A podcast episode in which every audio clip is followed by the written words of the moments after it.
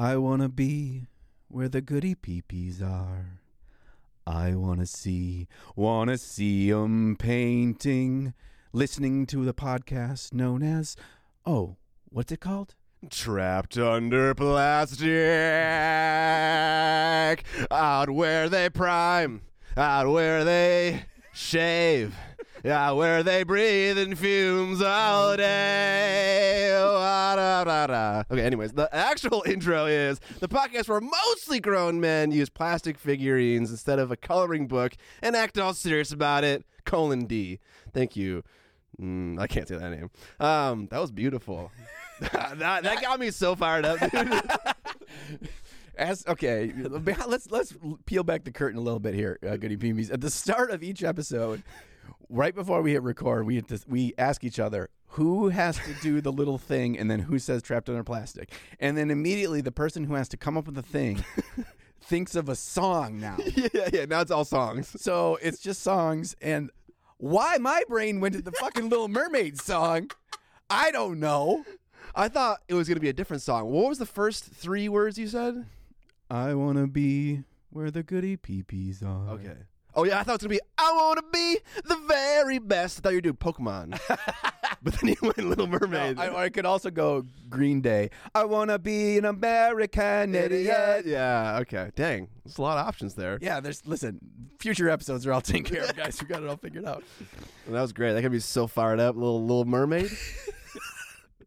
all right, into the preamble ramble. Um what am I? Oh, I gotta go down. I gotta go down. Oh yeah, yeah, yeah. Okay. good. Um, so I uh, I was driving to Wisconsin recently by myself, and I was listening to a podcast called The Rule of Carnage. wow, that's a that's a that's a pretty scary rule. I don't know what that rule is. I don't know what it like is either. Okay. But like I mentioned in the last episode, they are uh, two guys talking about miniature war games and how to design them.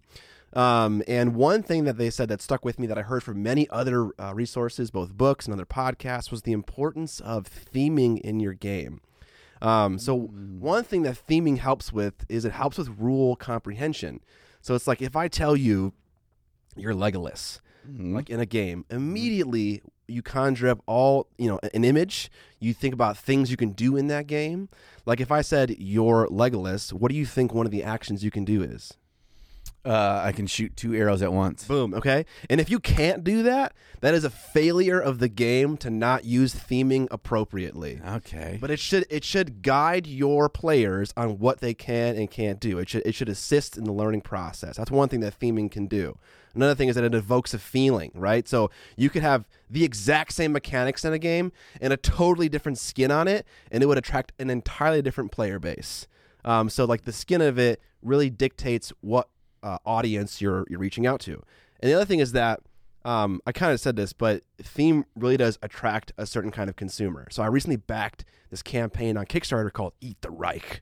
Oh, I saw that. Did you see for that? dude? The fucking book cover is amazing. Oh yeah. So if you don't know what this is, you play as a vampire in World War II era. You drop into Germany and you kill fascists as a vampire. Yeah, like your your job is to drink Hitler's blood or something. Yeah, yeah, and it's like a super violent, short, like RPG system. Um, and so I was like, okay, I don't know if I've ever played this, but it looks fucking awesome, and I love the idea, so I bought it. But if that same campaign was you drop into uh, Germany as a bunch of mummies and you're mummifying fascists, that I wouldn't, I wouldn't buy it. It'd be the Oh, no. same concept, uh, but I wouldn't buy because I'm not into mummies like I'm into vampires. So theming does attract a certain kind of consumer, and it does assist in getting those purchases. So theming is a huge thing in games. Don't sleep on it. Okay, eat the preamble. Okay, I'm just looking it up right now. Okay, also the can we just talk about how badass the font is that they use for dude. that? Yeah. Oh my god. All right, so they're at 406,000 of their expected goal of 24,000. Yeah. 9,367 backers comes to us from Sheffield, UK. That away UK eating eating uh, the German soldiers. Mm-hmm. Um, Mhm. Okay, so I'm gonna. I have a.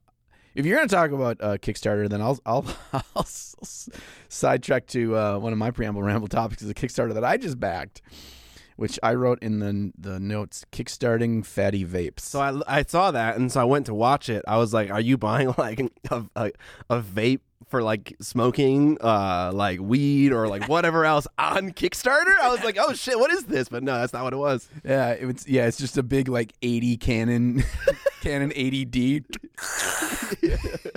um, no, there's something. It's called what's it called? Smoke Ninja. All right, first of all, you got me there. Got me See, look at that theming, bro. Yeah, they got me with the theming, and it is like a handheld uh, smoke machine with different settings and different kinds. You can have like fog, you can have like like big fatty clouds. Um, You can have liquid ice where it like sticks to the surface more and it looks like liquid. yeah, and it's in this thing. It looks like a like a like a early 2000s vape when they were the size of a, a goddamn TV remote. Yeah, dude, it's fucking big. Yeah. Um. So I, I was like, ah, there's times where I wanted uh, a smoke machine for effects or just doing sweet shots, do final reveals of your in your videos and stuff. But I also don't want to like this big freaking thing. I got to plug in and be like, and like let it get smoke for a while, whatever. But this thing is just like, you just use it like a fucking Harry Potter wand. Yeah, yeah. Like, chow, chow, and like, Attachments on it too. yeah, and attachments you can you can get the. I did not do the add-on, but I might break down and do that for a, a little remote. Like you can have a little little baby remote that you can do it from other spots, but it's really fucking expensive. I did not know it was going to be that two much. fifty. Yeah, Two fifty for that thing. it's cool. It's really cool. Um, one thing I learned about using smoke in miniature videography from this guy who does like he makes uh dollhouse scale stuff of like abandoned buildings. I think his channel's called Abandoned Miniatures. He taught me if you want to use smoke and scale, you should film it in um high frame rate so you can play it back in slow motion so the fog looks like the correct like mo- motion and slowness because it moves very fast and rapidly otherwise but if you do it in slow motion then it looks kind of like a, a more dense realistic fog Wild, yeah wild. Uh, I have a couple other ones here. Um, first of all, the Nova experience. mm. Nova Open, which I attended a few weekends ago, is going to be the main topic today because this was something I originally was just thinking about of my breakdown of my thoughts, my experiences, my takeaways, and it was a lot. And so today we're going to dig deep into that and maybe relate it to cons in general, small cons, large cons. We've had um, a couple of questions that come through on our Patreon asking about conventions and what makes a good one and what makes a good small con, a good big con, what parts of what parts of them are the key factors that make you want to attend. So hopefully we'll address all that today. Um, and uh, so I, I wrote this down as a preamble ramble topic just because um, to me the the painting hype, the rejuvenation for me is real strong right now. Like painting for display, painting for competition. It it feels like going to these is like recharges the battery. So we'll talk about that today too. And the final thing I wanted to talk about on this preamble ramble is Lumberjohn. lumberjohn dude So I um, had this company come in. and It was just a dude um, that looked like blonde goobs. Um, swear to God, could have been his cousin. Like it's his Swedish cousin. Goobertown Hobbies looked exactly like him, except he had blonde hair. Anyway, he runs a just a young guy runs his own company. It's called like uh, cut and leave. And what that means is they come down and they cut down your trees and they just leave them there. okay And uh, if you don't know, having trees cut down in your your house, by around your house or your yard, is really fucking expensive. yeah Um, typically, from where we live, anywhere from fifteen hundred to three thousand dollars per tree.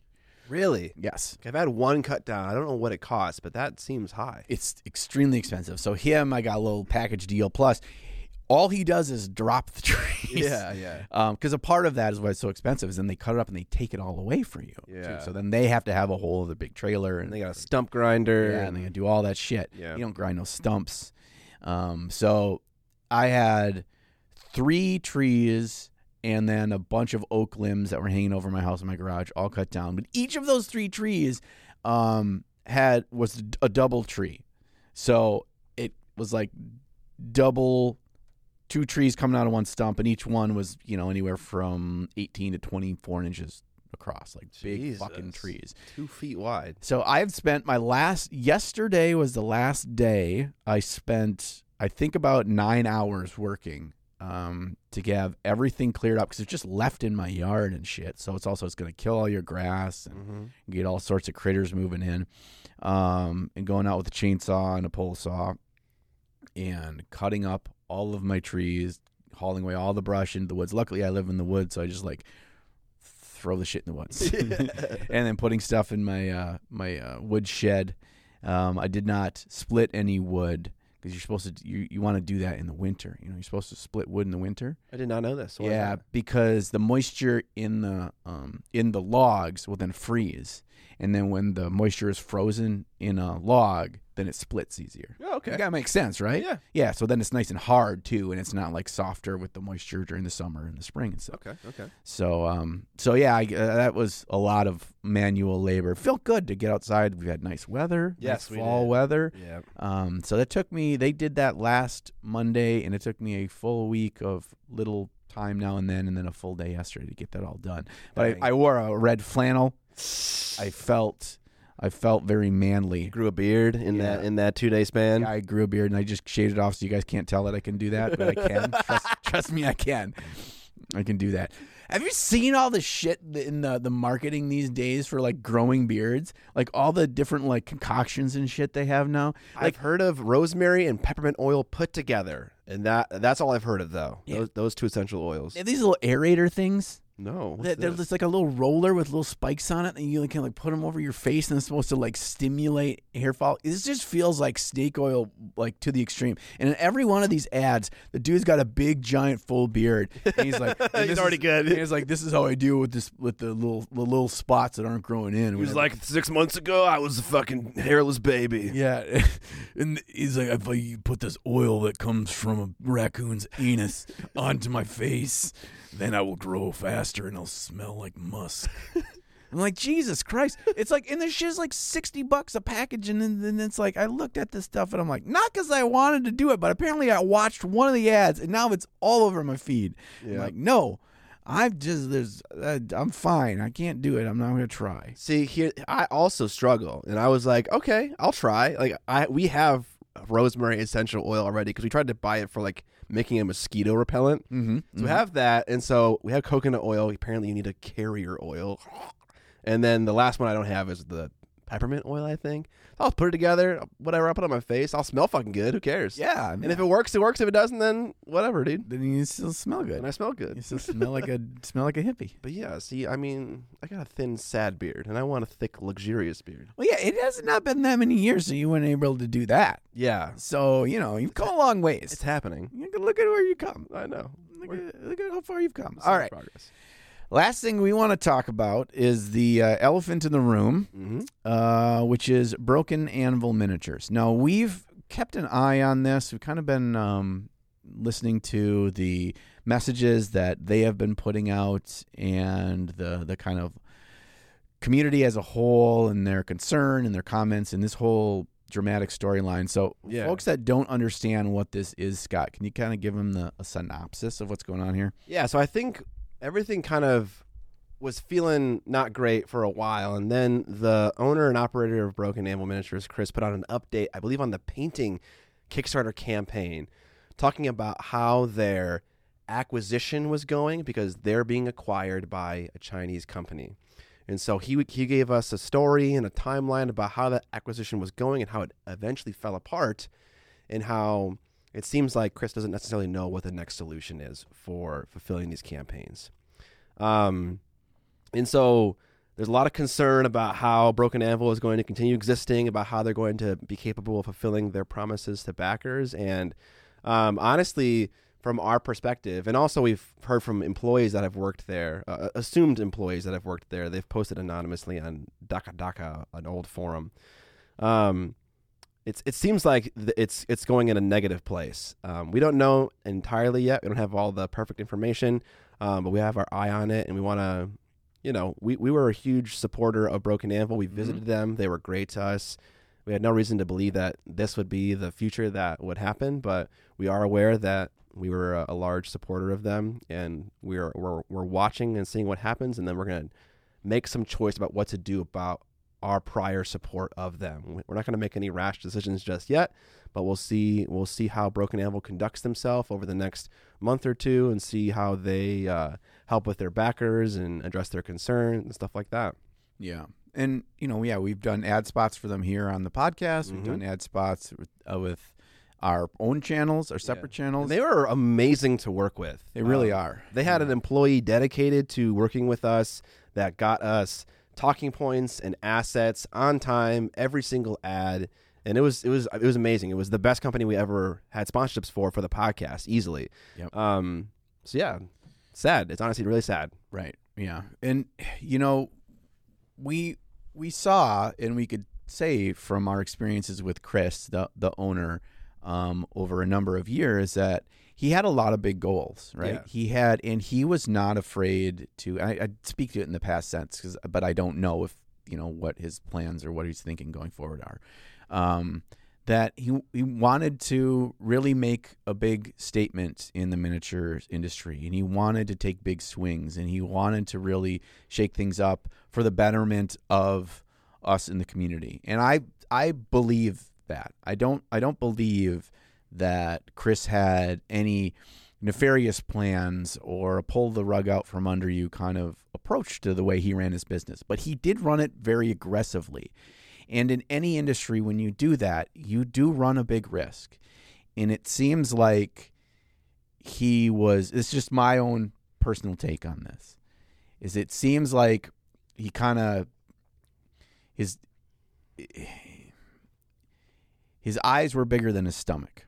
We had that thought, like when like that third painting campaign came out. We're like, are they biting off more than they can chew right Yeah. now?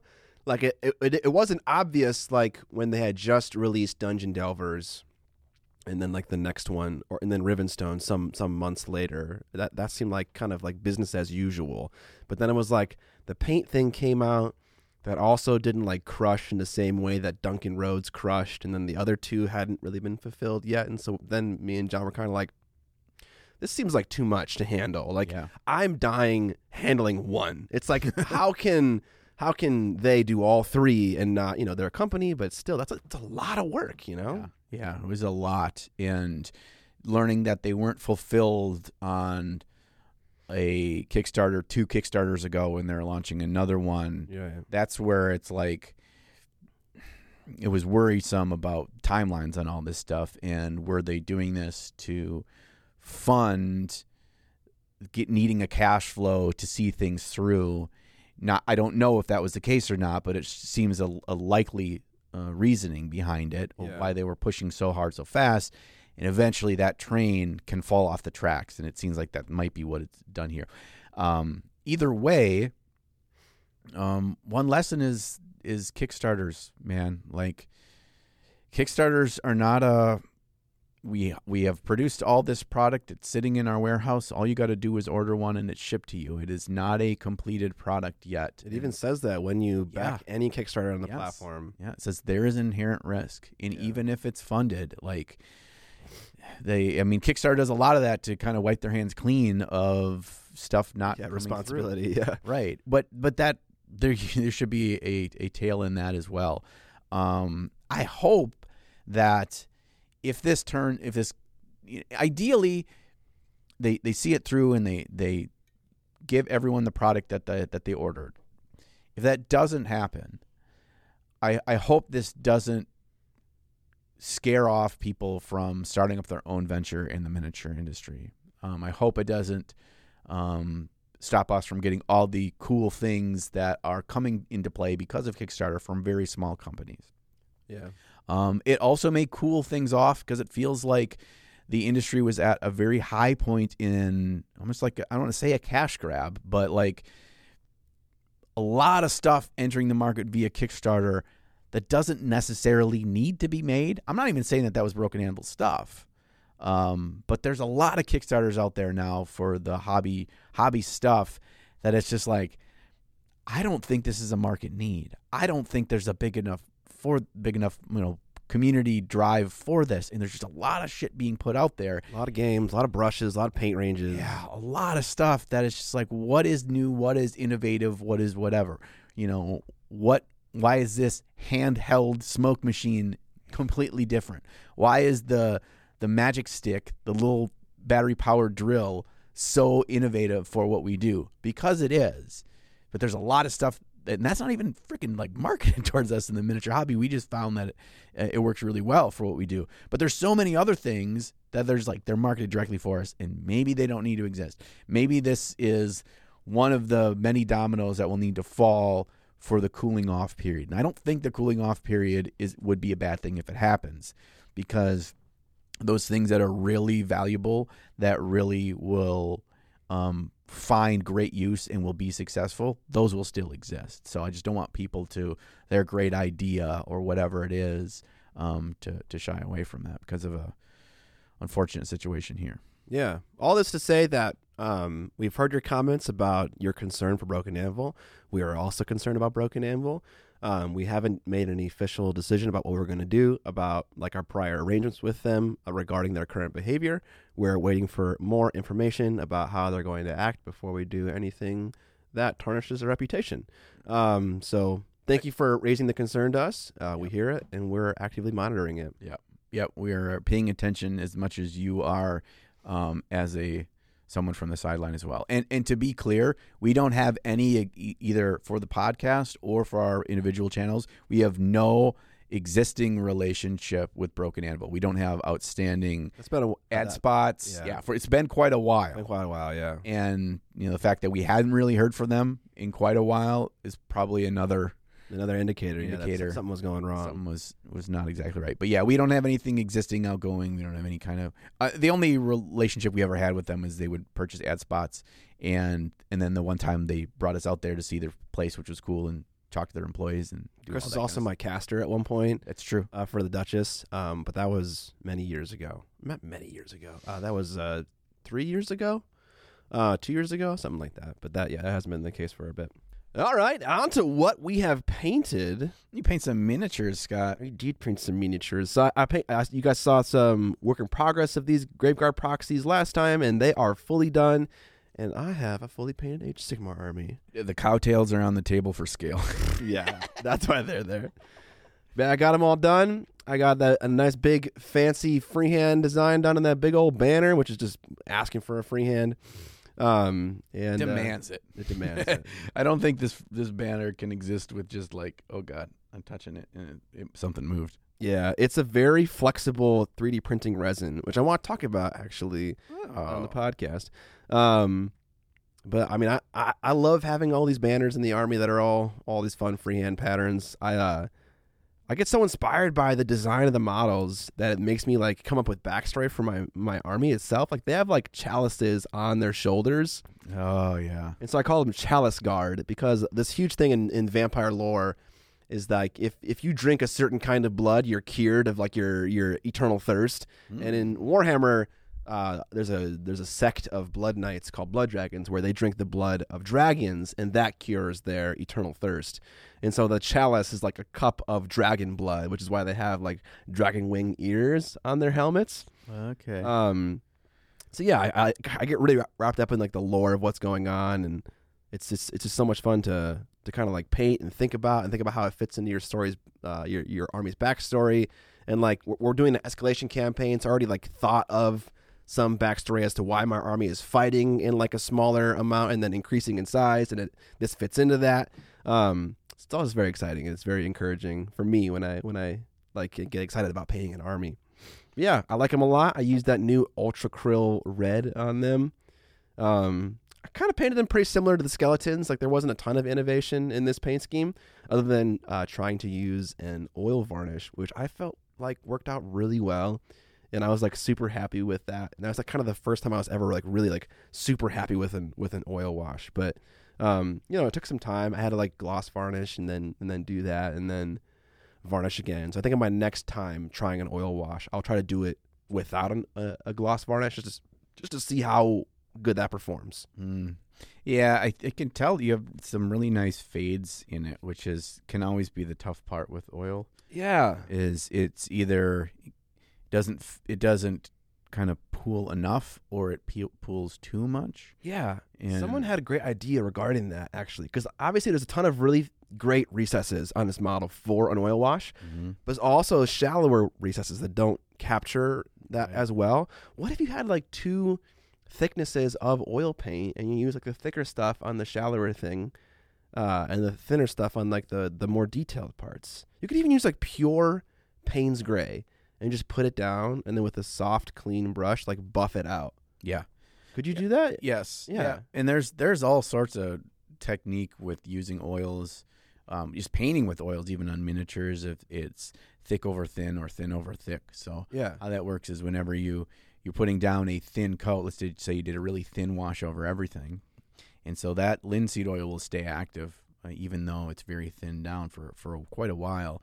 And then you can use a pure thick paint, maybe thinned a little bit or not at all, right out of the tube, and just kind of place that in like in the darkest shadow, and then feather it up because it's got that layer of oil uh, already on there. Then it'll just create this smooth transition. So it's how much you wanted to go into the detail work with it versus how much you wanted to make it a, a quick thing. I find that my best results in doing an oil wash are to use it a little bit thicker than I would probably regularly be comfortable with, and then use the buffing off technique to as best I can to try to get those clean edges, to try to get those fades.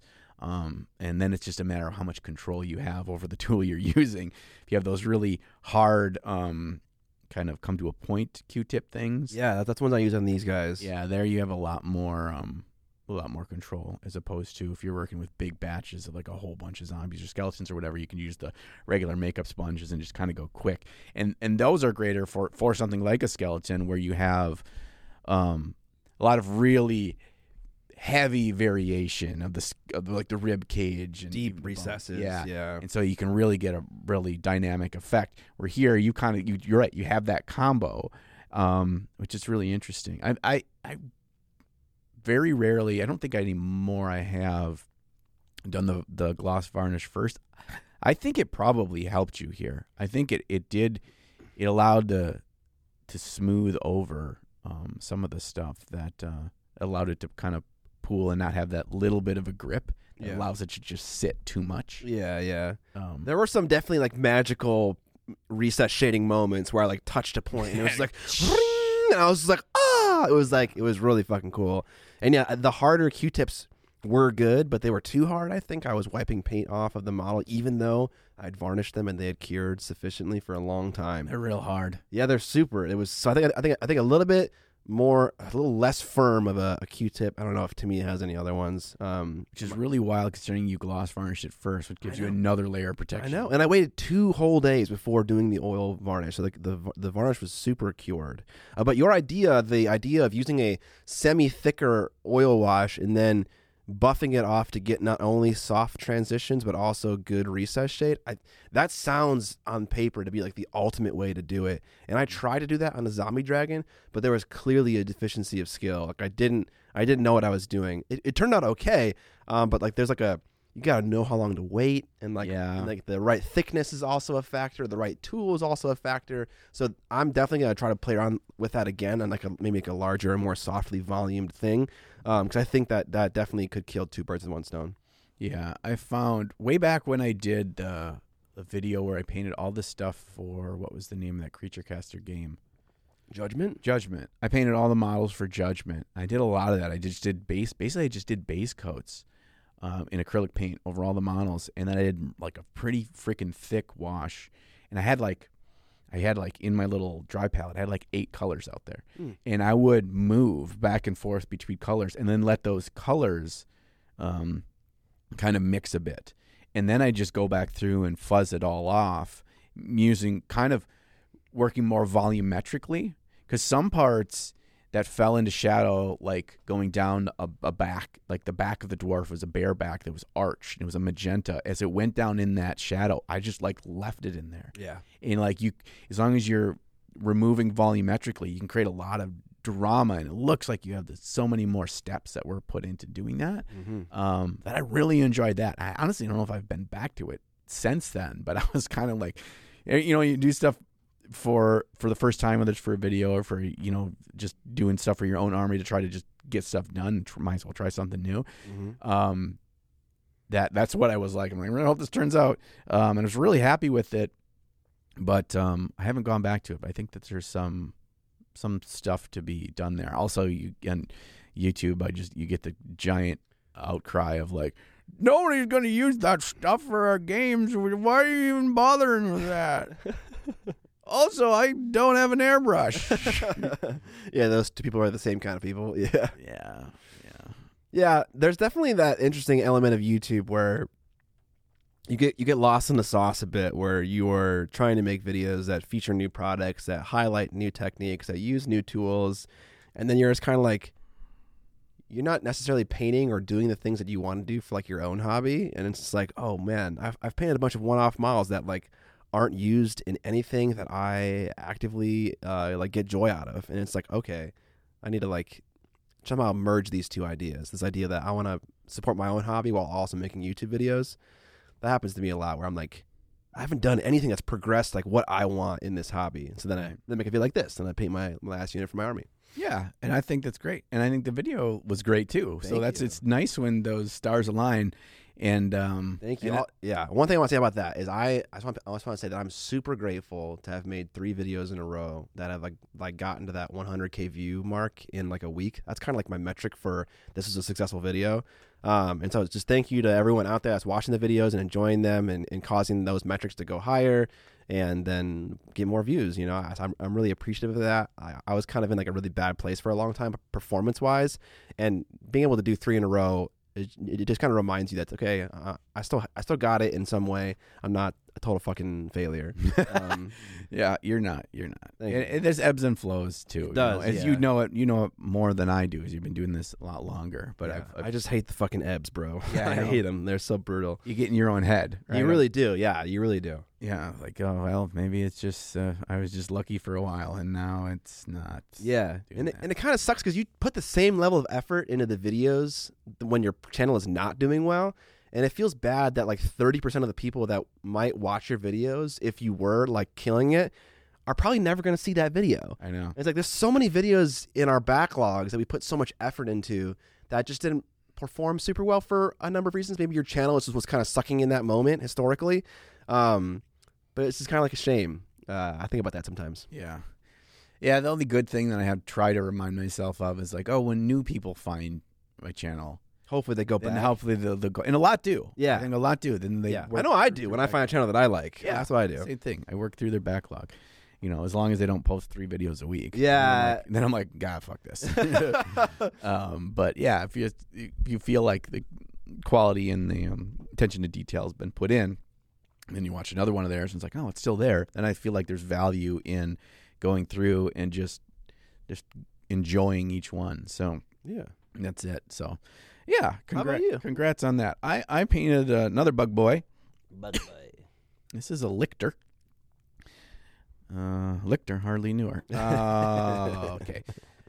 Um, so yeah. So I watched this video and I have some comments about the things you were teaching in this video. Yeah. That, that are they're not negative at all. Um, but yeah, tell me about it though. hit it. Uh, so uh, what I wanted to do is I've been developing this like weird under shadow thing over for a while. Initially inspired by um, Craft World Studios. I really like the the drama that they've combined with drama in color while still having this clean, unique, distinct miniature paint scheme by the by the end. Come to find out, uh, after a little bit of digging and them even reaching out to me, they're the way they do it is not the same way I do it. Um, they do a lot more as they go. And so mine's maybe just the more, maybe it's the starting point, maybe it's the quicker, maybe it's the simplified, maybe it's my own different approach entirely. But what I wanted to do was work with these wild undertones and try to do it in a quick manner. Could you do this in a way where you could feasibly paint an army? Not the fastest possible way to paint an army, but could you do it in a relatively um, short amount of time? And it's two basic steps where it's like I lay down all these funky undertones, and there is some method to my madness and where I put what and what colors I use, and they they they transfer up. So I typically go darkest up to lightest, and so here, right where all the base and um, the bottom legs, maybe to like the first knee joint of his two knee joints, was all like a really like a, a dark, like a burnt umber. Yeah, And then you, went You from- went crazy with it. Yeah, and I went from there to like a dark blue, up to purple, up to pink. Um, but the key step to doing this quick was it's just using layering, but every color that I used, I had two different puddles. I had one that was quite thinned and one that was just a little bit of water added to it. And the key is knowing when you use the one that's thinned and when to use the one that's thick. So in one pass of any section of the model, you can control the amount of opacity of that color. So how much of the undercolor is shown. In some sections, you don't even touch that undercolor at all to get that pure hint of that color.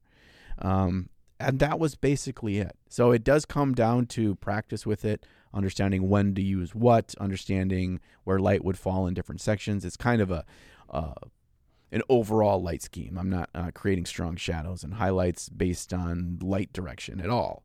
It's simple where you know where would the highlight fall in the the most raised part of this. So Mm-hmm.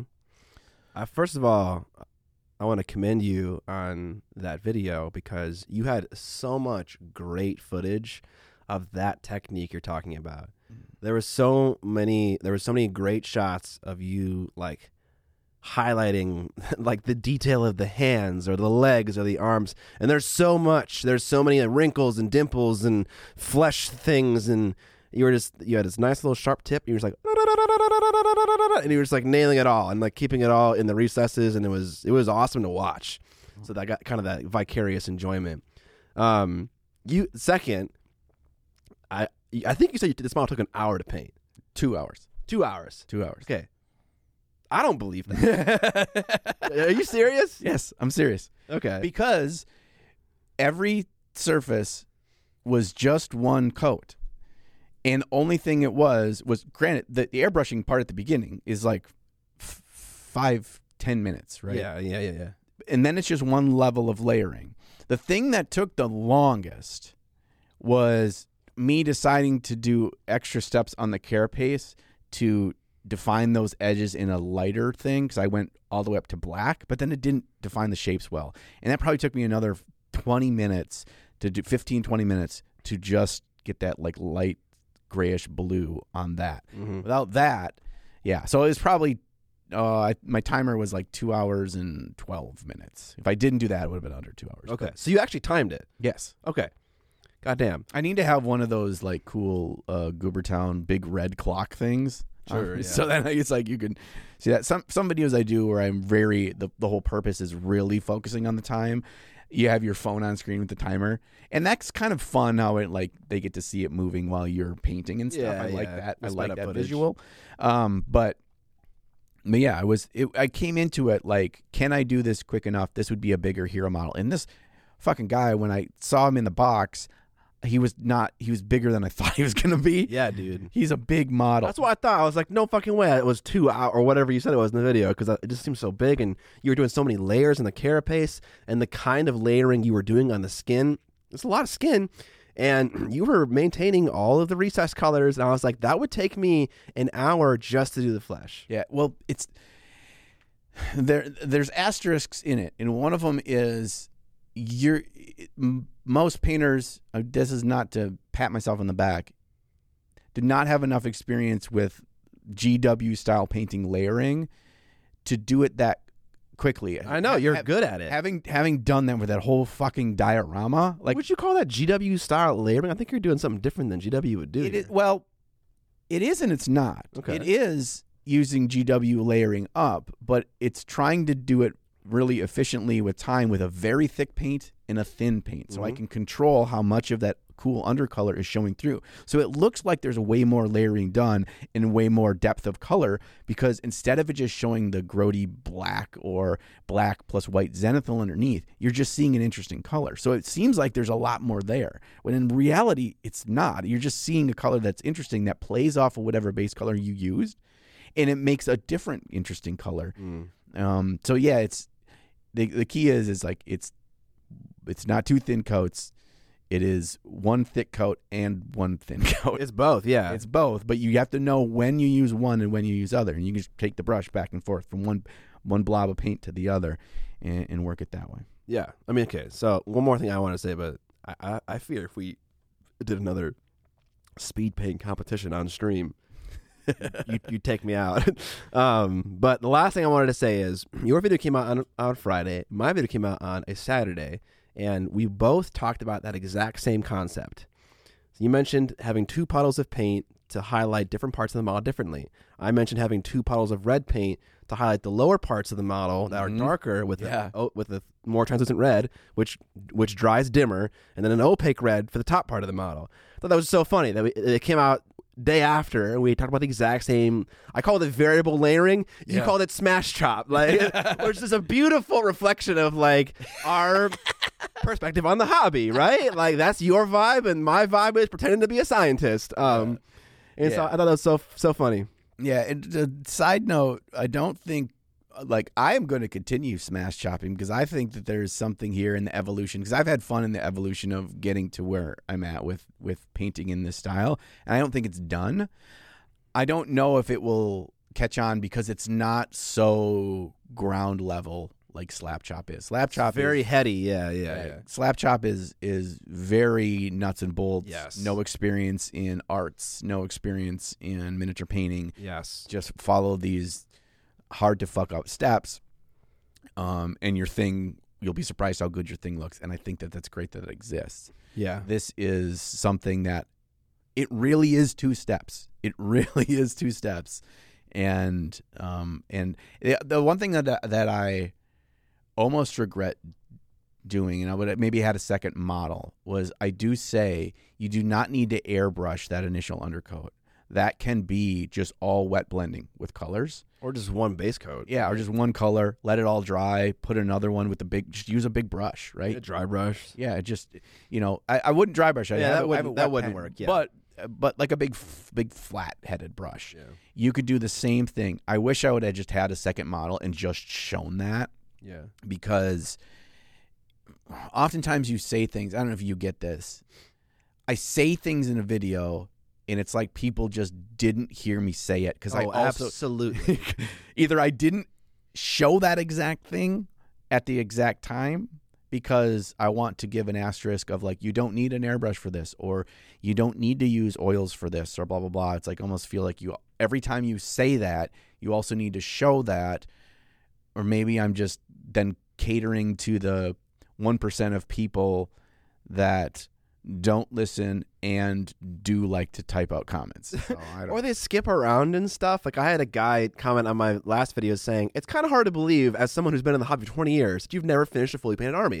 And it's like I say the answer to that exact question with those exact words, like at this timestamp. So it's like I always just respond to those comments with the timestamp. It's Yeah. just like just just watch this part of the video. Like you clearly didn't watch it. That's fine.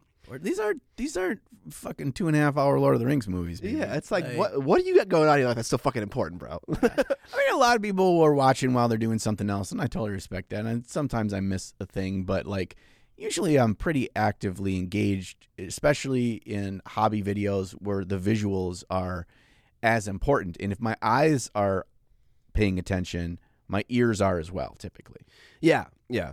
So, I mean, a great rule of thumb for viewers if you want to critique a video, which is invited by me, it's totally fine, you need to watch the whole video. That's the only requirement that I would have. yeah. I if you if I do or say something that is funny or dumb four minutes into the video and you stop and comment about that, that's cool. That's. Yeah, that's course. cool. Yeah, that- right? Because you're you're reply you're responding to that, and when I read those comments, I know what you're talking about. Yeah. I think it's funny. I was talking just just critique. That's all I care about. Yeah. yeah. yeah. while we're shitting on people in the comment section, um, shoot, I had something and I lost it. I had something really good about I believe you. About about comment section, and now maybe like thirty minutes later into this episode, I'm gonna remember what it was. But um, I will say the vast majority of comments on that video that I made were incredibly positive. So I'm in, in, very grateful. so you're not comments. you're not shitting at anybody right now. No, I mean, like I had like a couple different. I had a couple uh, dumb comments like, "You just need to shut up and just do it. Just paint the army." It's like stop converting, stop, stop. Uh, just just use GW's box art. It's like that's not. You missed the whole fucking point, bro. All right, Jeff. yeah. so there's like a couple comments like that, maybe like three or four, but like the, the rest are fucking amazing. yeah, everybody but Jeff, you're cool. Yeah, dude. Fuck you, Jeff. Fuck you, Jeff. That's our next shirt. it's just like we get like a comment sec- so it like looks like the format of a uh, Of a YouTube comment, YouTube comment. right? Font and everything. It Yeah. just says "fuck you, Jeff," and it has the little bubble of the trapped under plastic logo next. to it. yeah, yeah, yeah, yeah. The little like the little heart or whatever on it. it's been hardened. Yeah. It's been upvoted four thousand times. yeah, yeah. oh man, jeez. All right. Anything else for the what we painted section? I don't think so. We painted. That's what we painted. That's, that is uh, what we painted. You got a fucking army, dude. I got a fucking army, bro. I so Oh man, I got one. I got an small, army and I got a kill team. Okay, check, check. I got one small thing And a that, guild ball team. that I'm going to. Uh, I'm going to admit to the goody peepees now and to you, because I don't think it's going to happen. in one of the one of the many um, Magic the Gathering Facebook groups I'm in, the buy sell trade Facebook groups, this guy had some old high end Magic cards, like tens of thousands of dollars Magic cards per card. Um, and one thing he was looking for in trade was painted Warhammer armies. Oh, So I sent him a little message and uh, let him know. And I gave him links to the videos for both the Boner Boys and the Night Lords Army. And I was just like, I want to see what you would value these at. I know what I would value them at in a in a trade. Yeah. Uh, and he never responded. So what the fuck? That seems like a match made in heaven. yeah, exactly. That's what I thought. I was. Did you comment on the post saying, "Hey, I DM'd you"? Because if it's, I- a, if it's an old, okay, if it's an old person and that person that's posting is not your friend on Facebook, Yeah. they like they need to look at a certain area to see where message requests come in. Oh, It's kind of confusing. Maybe that's. Um, maybe so I would comment being like, "Hey, I took your DMs. I messaged you about an army." I'm not saying I was gonna do it. Just curious. I was just curious, in, in, in you know, nerd to nerd, uh, like you know this barter system. Yeah. you know, and I also was like, also, I have to go with the Night Lords army. I have a uh, painted. you Uh, wouldn't. Would you would get rid of your Night Lords or OBR army for fucking cardboard? I would, I would, hundred percent. Would you give up your OBR army for a singular Black Lotus? Hundred percent. I would be. I would be. I'd be robbing them on that deal. Okay, okay. I, I don't know what the value of that card is, but Like uh, the cheapest, crappy condition, unlimited Black Lotus is ten grand. okay. You know, if it was a if it was a nice one, it was a gr- crazy. nice one graded alpha. You're looking north of two hundred fifty thousand dollars. So would you that if you got that card in this hypothetical world, would you then sell it immediately? Mm-mm. Okay. That was a, that's like having a bar of gold. It's only going to go up in price. Is there any concern that Magic cards would lose value? I mean, there Um, should be, right? There as should a be some concern. Yes, as a whole, there's ebbs and flows in the market, but it's just, it is a market. It is we're just like the stock market. There's ebbs and flows, but given a long enough period of time, um, it's not a concern. Especially when you're dealing with old, old cards that are reserved list cards. Reserved list cards is this big list that Wizards of the Coast puts out that cards that will never be printed again. They will never make a playable version of that. They will never print it. So those cards, especially the value that they hold over time, only goes up. Some don't go up a lot, but some things like the the Power Nine, which is the cards that he had that I was interested in, um, are like the holy grails of Magic, and they're only increased. Like when I back when I was a kid and I was uh, playing, I was that ten that crappy version of a Black Lotus that's like beat to hell. It's ten thousand dollars. I really really wanted to buy one when I was a kid. They had one in the store of the same shitty condition for two hundred twenty five dollars, Yeah. and that was, you know, I don't know. 25 years ago. So, Yeah. I mean, eh, it can go up. Who knows how what their ceiling is. But anyway, um, I did mention uh, Konrad Curze. I'm like, also, part with the Night Lord's army, I also have a Konrad Curze that was commissioned by Games Workshop to be shown. I said to be shown at Warhammer World for an event. Never said it was shown because motherfucker got lost in the mail and never made it there for the event. But you have it though. I have it. It's mine. Yeah. That one I would be harder, more hard up to get rid of because I'm really happy with um, him, and he's kind of like a, a symbol of.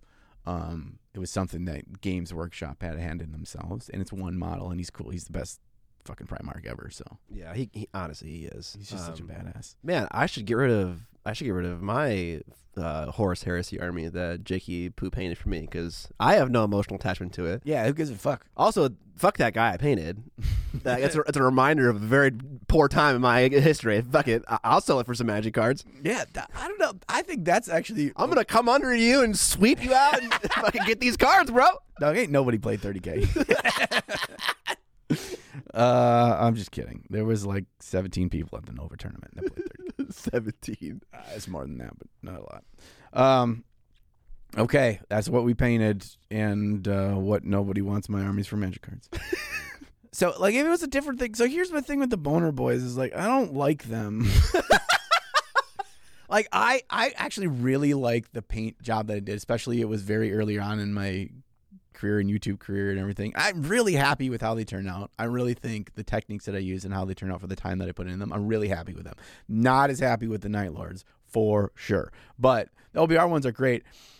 I just don't like the army. Yeah. I don't like how it plays. I like when they first came out when I had had that army and I was playing it, um, because they were just fucking brick shit houses. Could not be killed. Just ground, just leaned on you and ground you into dust. Fucking chucking catapults over your head. Felt so fucking good.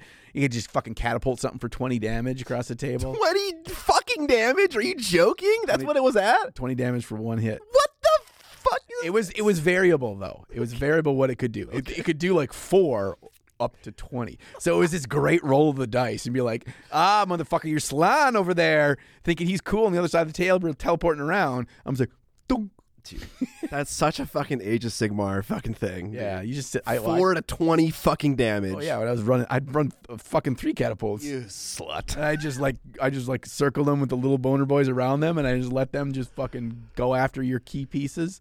Oh my god. Yeah, it was it was a beautiful day, and then uh, the sun rose, and So would you would you paint a fresh army for these magic cards? Because I don't. I really want to encourage you to not get rid of your painted armies, even if you're not happy with them. It's just so cool. I imagine it's so cool to see all those models together when you're like 50 or 60 and you have like six, seven, 10, 20 painted armies. You have this vast collection, like that whole Vinci V vibe, right? Yeah, So I, yeah. I really, I really don't want you to sell your stuff. So I'm, I'm curious. Would you paint a whole new army for these cards? Um, that's tough. I would eh, having if I hadn't gone through the experience of painting that AdMech army, I would say I would. That was that was good for a video, but that was the most soul draining experience I've ever had in miniature painting. Because of the assemble, you didn't assemble. Did you? See? I assembled them all. It took me almost as long to assemble them as it did to paint them. All those little fucking fiddly robot mm, bitches. yeah, dude. It sucked so much. And those, like, also, I gotta say, when I'm painting something for someone else, as much as you can tell yourself you're gonna put the same amount of effort in, you're gonna try, like, you find those little shortcuts and Oh, you take absolutely. them. You see those things that you wouldn't be okay with in your own stuff, and you're like, fuck it. I ain't putting no fucking free hand and no Yeah. commission banners. No. I will say what uh when people have something that they want their way, their they pick out the models, they do all that stuff, you can charge way fucking more because it is to them. It is a custom order just for them and the prices on that shit goes way up. So for that, um in theory, I guess it would be an asterisk on what he wanted painted. Mm-hmm. You know, you know, if you're like, ah, I want a Sons of Behemat army, I'm like, done.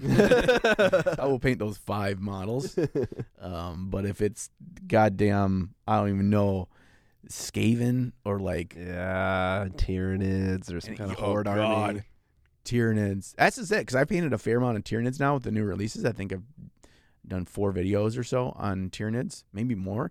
And people in the comments are like, "Oh man, you should just do a Tyranid army now. Now that you've gotten started and you've Yeah. painted all this shit." I'm like, "Yeah, but I haven't painted 80 of the fucking Hormagaunts, and I will not do that." so there's that. yeah. Okay. Cool. Cool. Well, don't get rid of your armies. If you do, I in will- ten years from now, I will tell you I told you so. I will say when I put my new wall of cabinetry in, when it's got all the the display drawers in there, and I still need to get lights in there because that will be the next big thing. But when I just put my whole Night Lord's army on a shelf and I had them like set up with like the big turkeys in the back corners and the big stuff in the back, and all the guys that kind of set them up like almost like you're setting up your toys Mm-hmm, in the shelf. I that's the coolest I've ever felt with that army was having that out there, and I'm like I'm looking at them all out there like that in that cabinet. I'm way more proud of them when I had them in a couple of damn shoe boxes in my closet, and I'd open it or I'd like took it all out and stuff. I'm like they look way cooler when they're displayed. And I was like, no, I like these guys now. Yeah, and like I was considering making little paper placards that would say like the title of the video and like the year it came out, and like putting that by the model or like by the army or the project that you painted in the video. It's almost like a little Ninjon or Miniac museum. Like you get to see Ah. what the title was when it was released and when it when it was released, and yeah. Oh, we can we can make those for the the, the Hannah banana exhibit. Oh right, yeah, yeah. Haven't got a text yet. I'm waiting. I don't know if you're like I'm scared. if you're if if that's a good thing or a bad thing. I, I think it's probably a good. Thing. I think I'm forgotten. Yeah, It's probably a oh, good yeah. Hannah Banana seemed like the kind of person that lives in the moment, and then when the thing's out of sight, it, it gets lost in the ether. Yeah, yeah, definitely. And that, that cranberry and vodka ether. I remember so many details in that story. Somebody put in the comments the last episode, you need to get Hannah on as a guest on the That would be that'd be so ratchet if I did that, dude. That that'd be the most insane conversation. I have no idea where that would go. No, I Oh, neither do I. It Neither do wouldn't I. be boring. No, it would not be boring. it would not at all. Today's sponsor is Titans Terrain that just launched Series 2 of their pop up terrain on Kickstarter. Titan's Terrain seeks to fix the trinity of problems associated with normal tabletop terrain, which is transport, storage, and time.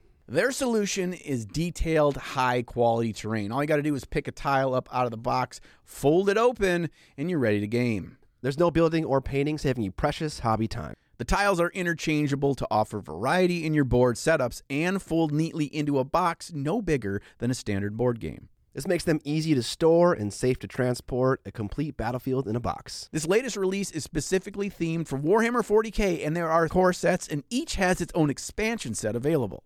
The Forgotten Furnace core set is based on a long dormant forge world that has been corrupted with demonic energies, and tiles match the Infernal Spire expansion set, which contains their tallest piece yet, the eponymous Infernal Spire. Or if you're looking for that classic grimdark look and feel, the Shattered Hive core set might just be for you. Set on a ruined hive world that includes a bombed out citadel, databank catacomb, and tile matches with the Ruined Reliquary expansion set, which is a two tile sprawling burned out reliquary. Each of the core sets contains 12 tiles for a full 44 by 60 inch gaming board, and each expansion set offers another six tiles, giving you thousands of options for unique boards. So the Titans Terrain Kickstarter is live right now, but it does end on October 9th, so make sure you check it out before it's too late. If you're looking to get a full table of terrain that is easy to set up, quick to break down, and also safe to transport, look no further than the link in our video description to Titans Terrain. Thank you for sponsoring this video, and on to the main topic. So Goody Peepee is uh, I brought a, a different energy drink today called Alani Nu because they sell this shit in like a is by the case at Costco, and this flavor is called Juicy Peach. As you can see, it is a picture of a butt. Oh, are we starting right now? Yeah, we're starting the main topic. The main topic is uh, Juicy Peach, and it tastes like ass. Just kidding. You gonna try it? You gonna try it? Yeah. This Well, actually, I shouldn't try. it. I'm getting over a little bit of a cold. I don't Oh, wanna, I don't God. wanna infect you. I, have my my immune system is is I've never had more confidence in my immune system than after Nova, where I walked away like a goddamn champ and wasn't sick at all. I feel like you kind of always do that.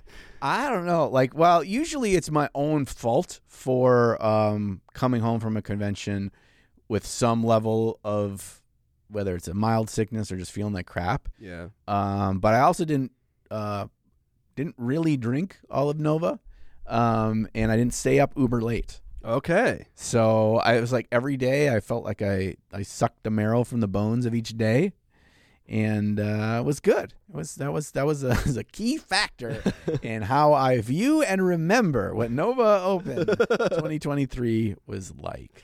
So tell me, tell me your tales of Nova Open. Yeah, so today's main topic, we're going to go through my experience at Nova Open as this was my first time at this convention. I'm going to talk about the things that were good, the things that were not so good.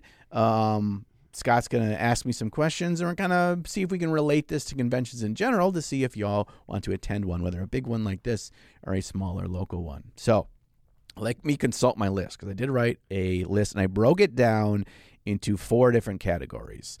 Uh, the first category is venue. Now, I didn't really think of venue as a big factor in a convention before. Mm-hmm. I thought it is what it is, it's at where it's at, and the convention itself should stand on its own legs. The venue shouldn't be a positive or a negative. That was until I went to this one, and I realized how great a venue can be for a convention. Okay. So, the first thing I want to talk about in terms of venue is in relation to its location. So, this was the very first year at this new venue for Nova Open, and I heard a lot Oh. from a lot of people about uncertainty of what it's going to be like and, you know, what's how's the location going to be like, what's it going to be like for traffic and all that. So, this took place at the Hilton in downtown DC. I want to say, I mean, it wasn't downtown, but it was downtown. Um, and this is an interesting place. This is where the um, the president does the uh, correspondence dinner. President of the United States does a correspondence dinner at this hotel Cool. in the giant room where the 40k tournament was taking place. That's awesome. yeah, and that room was it's uh, on like underground and it looks like a giant fucking grotto, and it's fucking awesome. And there's like side hallways, and apparently I couldn't find it. I looked late one night that there is a like a security room, like a safety room for the president of the United States off of that main hall in case shit hits the fan. I imagine that's required. Are there windows in this room? No, because it's all under, it's all underground. Okay. Okay. Also, this is the hotel where Ronald Reagan got shot. Oh. There's a little plaque outside for the, where all the, the smokers are outside, and there's a little plaque on. It's like this is. uh, I didn't read it, but it was a plaque about that. So he didn't die. So Actually, I actually didn't know that Ronald Reagan got shot. I was like, he, I was like, surely he didn't die. Like I know what presidents have been assassinated. no, it was an attempt. way. It was an attempt. I did not know Reagan had his life attempted at a at a fucking hotel in D.C. Yeah. Um, so the the location is it's right downtown there. And what was so fucking amazing is when you walk out the front doors, you couldn't throw a rock and not hit an amazing restaurant. That's nice. There was you pulled up the little map and it was just like restaurants everywhere. And none of them were chains. They're all like little hole in the wall places. They were all like just interesting kinds of different kinds of food. There was none of it was like super cheap, but also unless you wanted to go to a spendy place, none of it was uber expensive either. Was there? This is this is this is an out there one. Was there a Noodles and Company? Have you guys heard of this place? They've got great noodles. It's called uh, Noodles and Company. Uh, going back to Broken Anvil. yeah, throw back to them. Yeah. Um, so it was. I didn't realize how fun it was to have a convention where I we would walk outside, we'd grab people. It would be like it was usually it's typically me, Vince, and Adam. Um, sometimes we get Sam. Sometimes we bring the Monument guys. Sometimes there was Emily. Um, sometimes there was just whoever wanted to go get lunch. We went lunch with Eric Swinson and Christoph and um, uh, the the guy that won the whole thing. Why am I blanking on his name right now? Oh The yeah. Frenchman. Who, who the who the fuck was that? Was that was Frenchman? The the Frenchman that won Best in Show, Capital Palette. Um, I, I am sorry, I'm blanking on his- Maxime Panaud. No, it was not Maxime, but he Was it a French Canadian or a legit Frenchman? legit Frenchman. Okay. Um, didn't look like a Frenchman. I don't know what French people look like, but I did would not guess that he was super super nice guy. And I'm gonna, it's gonna bother me, so we're gonna to, we'll look it up here.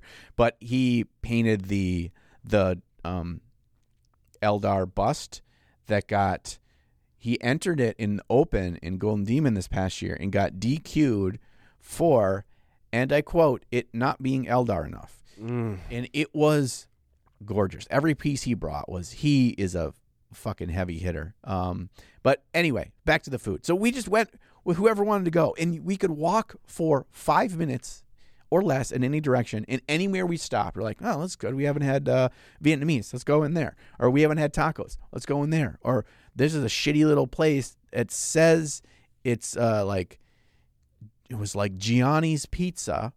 That was the place was like ten feet wide, and there was nobody that looked like Gianni inside there, and the pizza was fucking amazing. And it just it was just it felt so cool that we never had to go very far. You didn't have to get in a vehicle and Get figure it out and like feel like you were gonna waste two and a half hours to get a meal. Like it was just quick there, quick out. So that was that felt really good. Also, a block away, there's a goddamn Walgreens. So it's like if you needed anything, you want to get more drinks, you want to get more snacks, you want to vitamin. C, ibuprofen, whatever. So, I- so I think the one downside of this would be that there's probably not great parking. Uh, parking was rough, and it cost fifty dollars a day Yeah, to park there. Now, Jakey Poo, there is a parking structure less than a block away that Jakey Poo parked at that was like mostly empty, and that was twenty dollars a day. So that was like walking distance. We could just load and unload all our shit there easily enough too. But Okay, okay. um, but yes, parking was an issue. That not, was- not so big of a deal for us when we have to fly into DC and don't have a car, right? well, it was about a forty-minute drive from the airport to the hotel. oh, okay, pretty and- far. not because it was a great distance. There was some highway interstate travel, but like once you get into DC, it was just it took a long ass time to get there. Yeah, Um, but it was a nice, safe neighborhood too. Like I can tell this that when it was getting to evening or dark out, when we were walking back from a restaurant or whatever, like there'd be young people by themselves, young women by themselves out jogging or whatever, and usually. If young people that work there, like that is what they're doing, then I feel like, oh, okay, you know, whatever. Um, I need to talk to you about the rats. Okay. the rats, dude. Okay, so night one of Nova, we was you know it was a typical Wednesday GW reveal. We went to the GW reveal, and uh, afterwards, Adam, Vince, and I did Warhammer Weekly reaction show Mhm. from Vince's hotel room. That was fun as always. And then after that, we we were invited to the little GW Beautiful People event. That's just what I call it, or whatever. And usually it's like up in the uh, they have like a big suite or something at the hotels at the events and then you go there and then they maybe show you other little secrety things or they do you know talk to you or whatever. You can talk to other content creators and stuff. They must not have been able to do that this year whether they didn't have the budget or whatever. So they just were like oh people are going to this bar and you can all go there. So we go there after we record and it is so incredibly loud in there. And it wasn't like they had the whole place. They didn't have a back room. They didn't have anything. It was just I had a headache within five minutes. Yeah, It was just a bunch of random people that were there playing the tournament and stuff there too. So I didn't even really get to talk to a lot of the people I wanted to talk to because it got grabbed by drunken people that wanted to talk about this, that, or the other, which is fine. I still had fun talking. I had fun talking to anybody, but for that reason, Yeah, it wasn't your expectation. So we left there with like a half hour less. Like we were just like, we're this is just not. So that's Yeah, the noise for me would definitely like kill the experience. Like Yeah. I, I fucking hate it when I go to a restaurant and it's like Screaming. so loud. Yeah, You're screaming when we were right next to each other, Yeah. and like yeah, it was splitting headache within ten minutes. And I I go over to Vincent and I'm like, I'm I'm not like I'm not feeling this. I'm gonna take off, and they're both like, sweet. and so we walk back. And we decided that the quickest route, as we pull it up on the Google Maps, that the quickest route was to go through this sketchy long alley between two buildings because everything's kind of like row houses, Mhm. kind of like it was in um, the UK. Okay. And we're walking down there. There's occasional like flickering street light, like it's out of some sketchy movie. And we were halfway down the alleyway, and we're like, "Eh, maybe this wasn't the smartest move." And I see sitting on top of this giant dumpster what I assumed was a cat because it was the size of a small cat. I walk, look at it as we're because it's right next to me as we're walking by. I'm like, kitty, kitty. It turns and its tail is long and pink and hairless. now, I had not anywhere in my brain prepared myself for seeing a giant fucking rat just out in the middle of nowhere. Okay. Uh, I, I kind of lost my mind. it scared the shit out of me. It just looked at me like I don't give a fuck about you. I'm not moving. the rats not scared of people at all. Once the sun goes down, you just see them. They're just like running around. This is their turf, dude. yeah, yeah. They, they have no fucking predators. You're walking in the goddamn alleys, bro. You're in you're in fucking rat country. Yeah, there's no coyotes, there's no owls. They have no predators in this city, and they acted like it. And so later on, that same walk, after kind of losing my shit a little bit more and seeing the cockroaches all over the streets as well, because those come out at night as well, two inch long cockroaches, crunching on them. That's like you're crunching on a, I don't know, like a Frito or something. you step on them. I walk by this other big garbage can that's right pushed up against the back of the building. And it sounded like there was a fucking rat rave going on inside. It was like the sound that was coming out of that thing was something out of a horror movie. And it was just rats in there digging through the garbage. I don't know how many. Just like squealing and like, Like just scurrying and scratching and chirping. thrashing. And it was like it's maybe it was because of this big hollow metal thing filled with garbage that the sound that came out echoed. You could not pay me any amount of money to open the lid of that fucker and stick my head in. That's how freaky it was. I was lost my mind, but at some point later on in the weekend, I came up with an idea for a diorama where it's Skaven inside of a two scale garbage can that's been tipped over and they're inside. a two scale garbage can. Yeah, so it's like if the Skaven were actually the size of real rats, Oh. and then so they got so then the big dumpster was like tipped over on its side, but it's bigger. You know, that's, that's that's too fun for Games Workshop. yeah, it is too fun, Yeah. but it was like that. That was that was how I like mentally work through this traumatizing experience. I'm gonna make a diorama of this this moment in my life. so yeah, parking not great. In location was you know, and just being downtown, I can imagine just in general getting to and from not great. Rats, not great. But overall, the location, the venue, um, was pretty freaking phenomenal. Okay. I'm going to move on to the rooms. Now, this place was, if you booked in the block, which was like, it was $140 a night if you booked in the block. The block did not encompass, like Adepticon, like basically everything. It was not all of the rooms. There was people there that weren't at the con, and there was a bunch of open rooms. If you didn't book in the block, it's $280 a night. Oh my gosh. Double the price. Yeah, so I think I asked this question recently. I was like, how much of a discount is it at Adepticon to really book like the block rooms that they set aside for Adepticon? Because I don't feel like it's that significant. No, it's not at all. I don't even know if it's much of a, if any, of a I- discount. It's I just like they- it was. I don't think so either. But here, apparently, it is. One year we actually had to get a room outside of the block, and I don't remember it being like more expensive than normal. Mm-mm. Okay.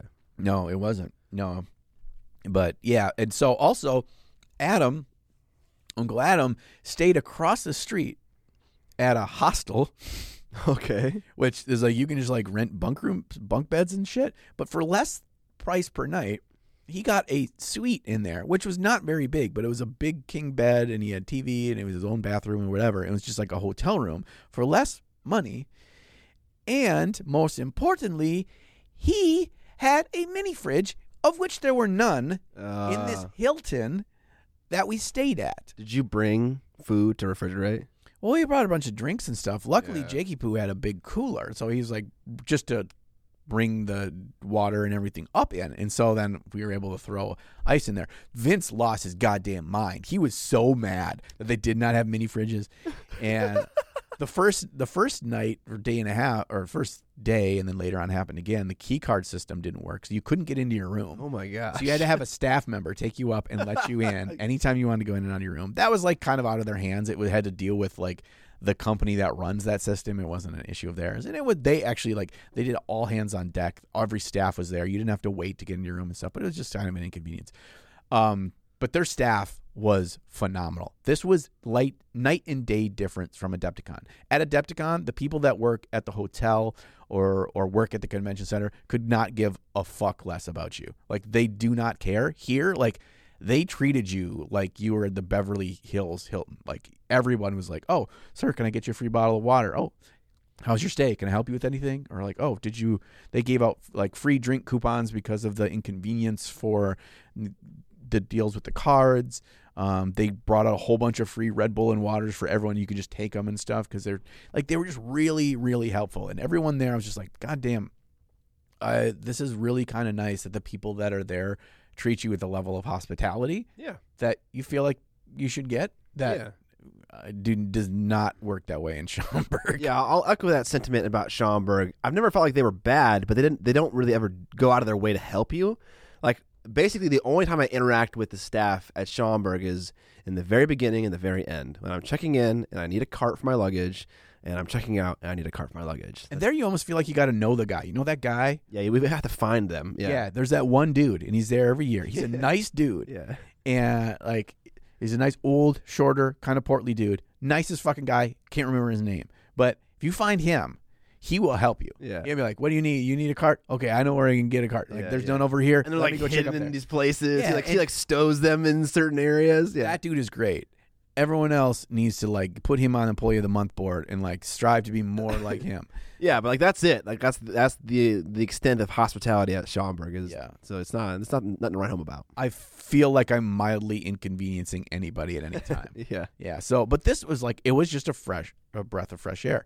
Um, in terms of prices, so it's a hotel, and uh, they had like probably throughout the whole place, um, they had four or five different food station setups where they changed the food out for breakfasts, for lunches, for dinners. You could go through in between rounds. You could pick up whatever. You could just go in through and get a drink or whatever. And those people are also really nice. The prices were redonkulous though. Uh, six dollars for a banana. How much was a slice of pizza?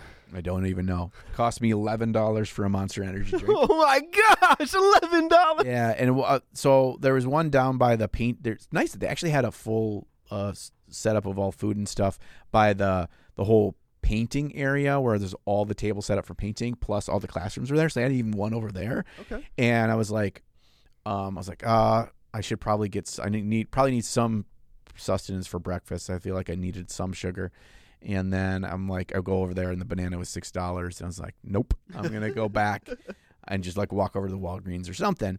And then I got sucked into a couple conversations. People wanted to talk to me and blah blah blah. And before I know it, 30 minutes had passed, and I'm like, now I'm like, I really fucking need sugar. I got to get something. So I did pay six dollars for the banana. And then my joke for the rest of the con was I ate the peel to get my money's worth. so, okay, question for you about that. Um, compared to Adepticon, how many fan interactions did you have? Was it the same? Was it a little bit less? A little bit more? Um, for the scale, because there's it's less people. Do you know how much less people it is? I don't. I think it was something like fifteen hundred people there. Okay, Um, as opposed to probably about double that for Adepticon. let me let me Google it while you talk about this. I think the ratio was about the same. So there was a um a lot of people wanted to chat, wanted to take pictures, wanted to you know just the random people that say you know just yell out your name or whatever. Mhm, Fuck. mhm. Um, so yeah, that was about the same, which was great. You know, I I was enjoy and and people come you know come up to you and say, oh, I'm sorry, so sorry, blah blah. It's like don't apologize. I come to these cons because I want to chat with people, right? It's we do all our work like by ourselves and we don't see the people that watch these videos. So this is kind of a good way for me to connect with and kind of see that and see what excites them and hear about, you know, their journey in the hobby and what they like to paint and that kind of stuff. So that's never an inconvenience. So it was yes, it was just like Adepticon where it was a struggle to get from A to B. It was less of a struggle only because it was less people. 6,500 people at Adepticon 2023. Okay, and I don't know the exact number of Nova, but it was it and this kind of gets into my next my next topic, which was um, the setup for the convention. It was hard to say how many people were there because unlike Adepticon, where it's like a couple of major hubs with main thoroughfares between them, Mhm. everywhere you go at Adepticon, it feels like a small sea of people.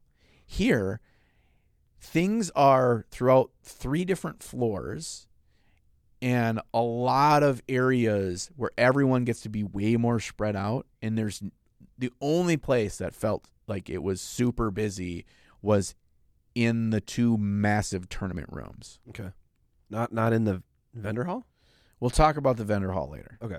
Um, but uh, yeah, in terms of how they set that up, though, it felt really nice that it would. It never felt like segmented or segregated. It felt like there was this you could do with this big, long, winding path to see everything. But because everything was in these own little things that were had space between them. Mhm. Sometimes the space was open gaming. Sometimes it was just riding the escalator up and going down a little ways. Sometimes it was, you know, having to, to go through uh, this side hallway to go to all these other rooms and stuff. Like people were pushed apart enough that it it never really felt uh, super condensed. And so to me, that was a really nice thing. It nothing ever felt abandoned or like depressing because there wasn't a lot of people. There was always a good amount of people everywhere you went, but no place just felt like you could hardly get anywhere. Okay. So that was kind of nice. Okay.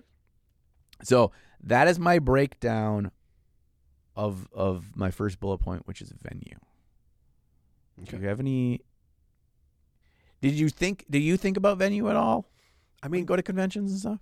because I've only ever really gone to one convention consistently, I, I don't think I have. I kind of just am like, this is what I get, and this is how it is, like everywhere. So I didn't like think about how the venue could impact it. But I think in that situation, it'd be so much less of a problem to like get a hostel or a hotel across the street because walking to and from Oh, yeah. is so simple and so Yeah. easy. It was. It did not feel like Adam being in a different building. Didn't feel like he missed out on anything. So that's that's super nice. Yeah. Yeah, because the the proximity to all these things within just really short walking distance, whereas uh, Adepticon Schaumburg is you know is in suburbia right off the interstates and stuff, and there's just a lot of major roads you can't just walk around because it's two lanes, three lanes each way, or there's highways and you physically can't cross them and stuff. And here it just felt like you could go wherever. Um, just about every morning, um, Adam and I would walk. Um, I don't know, it was probably a 10, 15 minute walk to Krispy Kremes.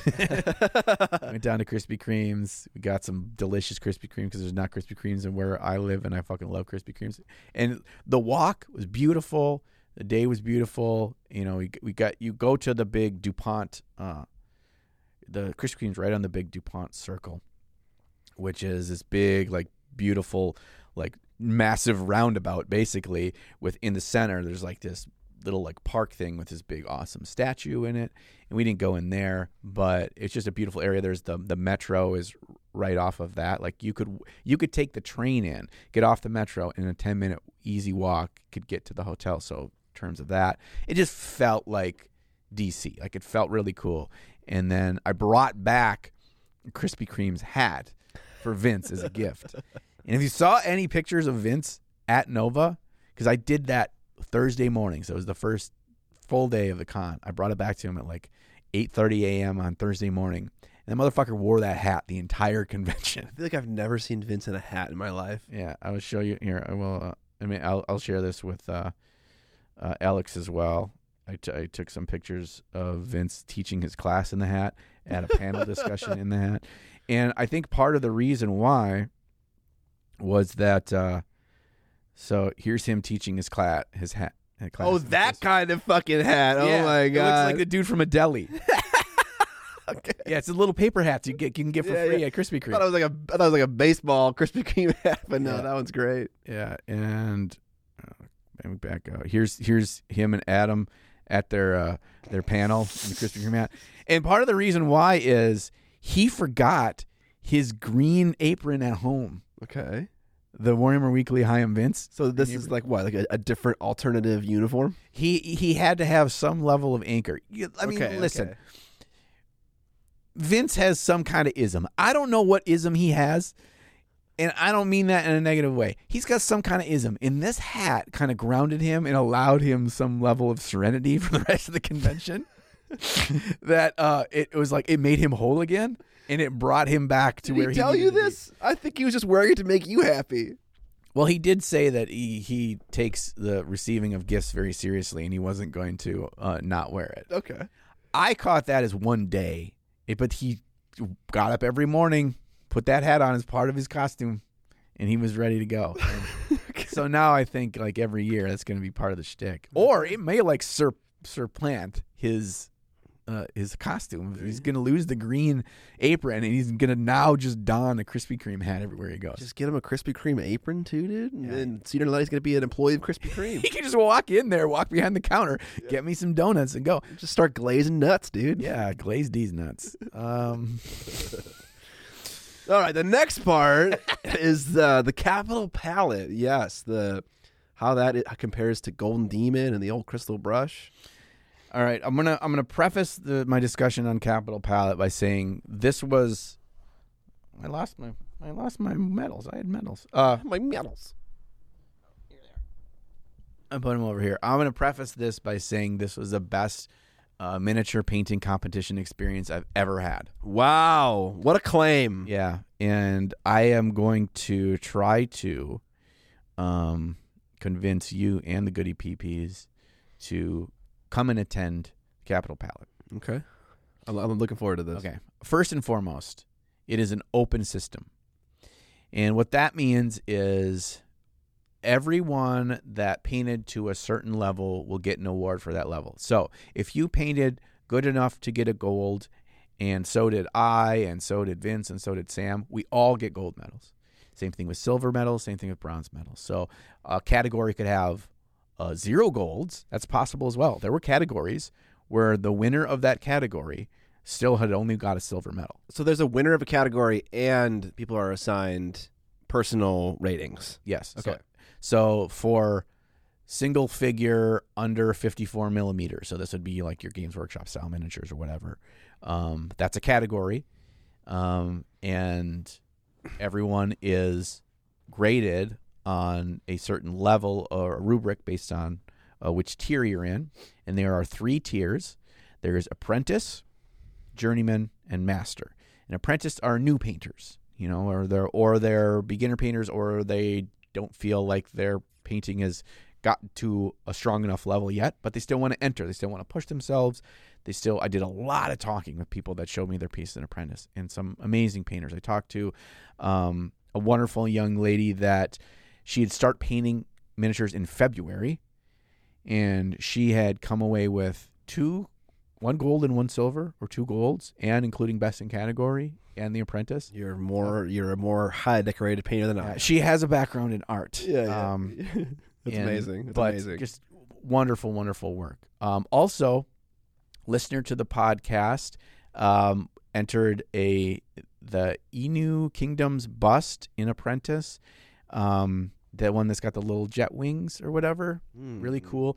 He um, flew over from Japan Oh my gosh! enter this. That's fucking awesome. Yeah. And he was like it was just super like this is his first convention and everything. Oh my Like wonderful conversations with him. He's just really, really nice guy talking about like what kinds of hobby products he can get over there because a lot of stuff like you can't get it from Amazon and stuff. Yeah, yeah. You can't order from different online web stores and stuff. So he's kind of at the mercy of um, What shops have and stuff. yeah, what shops have. Some things you can get from Amazon, but they're like things that are more like widely known, like getting the big bo- the big tub of cheap synthetics brushes. He can't get um, sable hair brushes at all there. Wow. So he bought a set of um, Artis Opus brushes from the vendor hall, so he could try those out. He had never tried a sable hair brush before, but anyway, okay, okay. so there's three different categories. That was apprentice. Journeyman is you have some experience, right? You're um, you know, you've worked on your technique. You've put in some hours. You're not a beginner anymore, but you're not yet a master. It's kind of the middle category. And typically that's the biggest group. Um, and it was again this year, although the number of pieces in masters was I was told a massive step up from prior years. Okay. Um, their total number of pieces, because this is an easy number to remember, across all three categories apprentice, journeyman, and masters was 666 miniatures were on display for the competition, which, um, and we did the looking at one point, I believe, was greater than the number of pieces entered at any crystal brush. Nice. So the sheer number of pieces there. Oh yeah, I even just thinking about what I've seen in the cases at Crystal Brush, there was like three of those standard size glass cases, like the whatever six foot wide ones.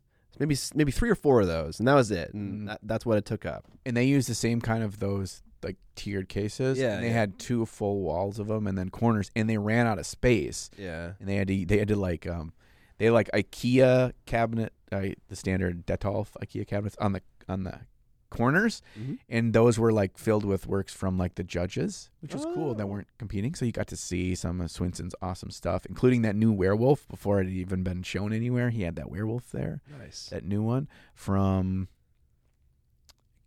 darn it i just saw it last night and i can't remember the name of the company um, but anyway his um, christoph's stuff um, will hahn stuff I'm jealous that you got to meet uh, Christoph Kabalzik because that guy's awesome. I've supported him on Patreon for a super long time. I've wanted to make a video where I try to paint one of his models, following his exact steps, just to see how close I can get to it. I've wanted to do that kind of video for someone for the longest time, and so I picked him to be that person, and so I supported him on Patreon to see like how he paints stuff. I never ended up doing that video, but I still really appreciate his mentality toward miniature painting and just how like he's just so like I don't want to call it grin and bear it, but like he just does the work required to get the results necessary, and it's just like it's an inspiring like posture to have toward toward miniature painting. yeah he is very much a put in the work yeah absolutely. yeah it's it's do it's not close your eyes and put your head down No. it's it's being aware but it's also being realistic that you just need to put in the hours Mm-hmm. Mm-hmm. a funny story of how I met him there. I didn't know he was there, um, but I'm at the GW like their big booth. So their big vendor thing from GW. They had, of course, their whole big setup like they usually have at Adepticon. They, mm-hmm. they had at LVO. They had that there, and I'm just like looking through like kill team models or something. I had some time. I just wanted to go by myself and look through stuff. And people, you know, come up and talk to you and whatever, and that a lot. He comes up to me. I have no idea what he looks like. I'd never seen pictures of him before. And he comes up to me and he's all like, Oh, hey, what are you doing? And I was like, Oh, just looking at some kill team stuff. He's like, Oh, okay, yeah. I'm like, You get into that moment where you're like, should I know you? uh, he did not give out that vibe at all. Like he would, Okay. he just came up to me that talked to like just about anyone comes up to me. I'm like, what about you? You get anything good? And he's like, no, I, there's things I could buy, but I have way too much at home. And I'm like, okay, that's that's not his accent, but that's how I'm going to say his accent. Sure, He's sure. From Poland, Poland, um, I think, yeah, Poland, because he put does the he puts on a massive miniatures uh, show in Poland. Hmm. Um, and anyway, so he said the amount of entries they had it is last year was like 1600 entries yeah Jesus Christ. yeah in poland but anyway and i'm like oh i said something dumb about like oh what are you here for because at this point i still have no idea he obviously he knew who i was but then he's like oh i think you know my name and he flips his card around his name tag around and i'm like God damn it, you son of a bitch! Like, why did you fucking string me along and just not introduce yourself? Because you know, I've, I'm, I don't take anything too seriously. And then he laughs like he had been, he had been like trying to. He knew like he could gather that I didn't could recognize him, and I was like, oh, you son of a bitch! Yeah. Like you're judging my pieces. a lot of painters like they don't have their face online anywhere, so you don't really know what they look like in Yeah. real life. And I was, and then of course I, you know, we, I gushed over him a while and t- told him how much I love his stuff and whatever. He's really, really nice guy. I had wonderful conversations with him over the weekend. That was just, it was so cool because this this event felt like so much less of a rat race. It was, it felt lively. There was energy. There was people. There was things going on. There's whatever you wanted to do, you could do it and you could find it. But you, I didn't feel as like claustrophobic how it can sometimes feel in Adepticon where you just feel like you can't go and do a thing because it's overwhelming or you're going to get stopped and talk to people for 45 minutes, which is great. We enjoy doing that, but also just kind of doing a thing sometimes can Different be a struggle. Yeah. Yeah, I just wanted to go and look at kill team models or I want to just walk around the, you know, see how the 40K tournament was going and that kind of stuff. I had wonderful conversations with this kid who was playing in the kill team tournament. It was his first convention. He was 13 years old. He showed me his, he painted his kill team and in the middle of his match, like the other guy was doing activations and stuff. It's like that kind of thing. To be able to have that time to wander and find those experiences. It was so cool there. But that also meant I got a lot of time to chat, just like uh, Swinson and Willie Hahn and Christoph also weren't like pulled a hundred different directions. It just felt like time to sat, sit and chat. That's nice. Um, and so that was that was amazing. So back to Nova Open. The open system, as I explained it, masters is the highest tier, right? So, you know, people that are really good painters. It doesn't mean you have to have won other stuff before, but in the in the people that take in your entries can move you if they feel you should be in one category or another. And there was a good amount of people that kind of felt on the fence. They didn't know, and they helped they helped guide them. Okay. And so that was great. The entire atmosphere, the entire level, kinds of conversations that were happening, how people discussed things, how people discussed other people's pieces, specifically at the master's level, was so much optimism, so much positivity compared to any experiences that I have had with Crystal Brush and with Golden Demon. There's just a level of a you versus them in those competitions that is not only not here, but it's so you leave every time you look at the cases or you talk to somebody about a piece or you talk to them about their piece with such a positive frame of mind. Because in theory, yes, if your pieces are both amazing and in the same category, you you are competing for the best in category. But that didn't seem to matter. It was just about every interaction you have around the competition was tinted with a shade of positivity as opposed to a shade of negativity. And that affected my entire convention in so much of a better way. I did not have the weight on how I did. It's almost like having just wonderful positive um, evaluations of people's work. And Vince and I would go around and, and chat about stuff, and Sam and I would go and chat about stuff, and, and and look at pieces. It was just like it was just so much more fun, and that affected my attitude for everything else, for the whole convention. And so, in a in a way, having an open system, it just made the whole convention experience like I had rose tinted glasses on everything. And I don't think that's a bad thing. I just think it was just it was so much more fun. And I will tell you this, going to the awards ceremony, um the genuine like excitement and applause and cheering for people, it felt real as opposed to people screaming that they won in Golden Demon. It's it was just like a different vibe in that room. Like people were happy and excited for each other, not cheering for just the person that beat the other people. It was just it was different. The applause was different. Yeah. The screaming was different. And it was like at Golden Demon, you have a room of 90% people that are let down and 10% they're screaming for their friend because their friend beat the other people. Here, every it was 90% of people just excited for everyone.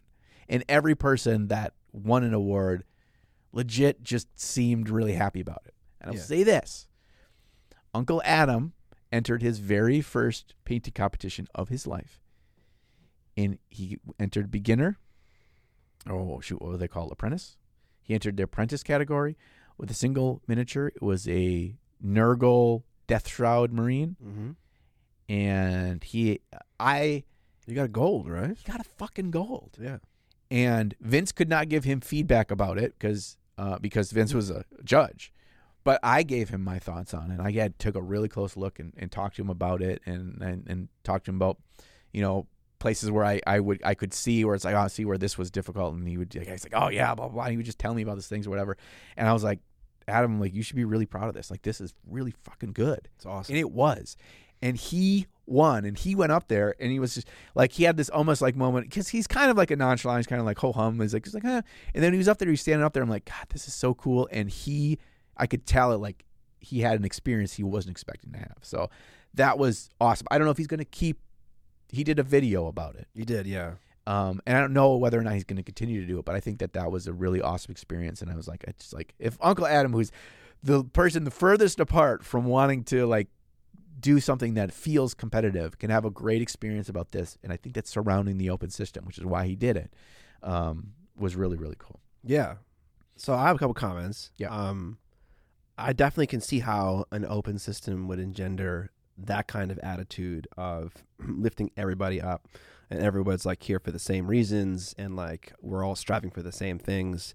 And one thing I, I, I think also I would miss out on is the kinds of conversations we have about miniature painting at the Golden Demon cases is talking about miniature painting through the lens of what a Golden Demon judge would evaluate a paint job to be like. Right. Whereas at Crystal Brush or at um at Nova Open, you are evaluating it through the lens of whatever the rubric is, which is much more artful. It's much more of an interesting conversation, Mhm. and also there's more positivity, like you said, because there's less competition. Um, so that's something that I, I would definitely miss out on. Is like talking about like the artfulness of miniature painting versus like was this blend smooth enough? Was this like the right colors for the model? Like all these was this was this crispy and clean enough and edge highlighted enough? Like those technical conversations just aren't as interesting or as fun to have. So I definitely miss out on that. But one thing I wanted to share uh, about my opinion of Golden Demon that's a little bit different than yours that I think we shared when we did Golden Demon this last time, maybe before that.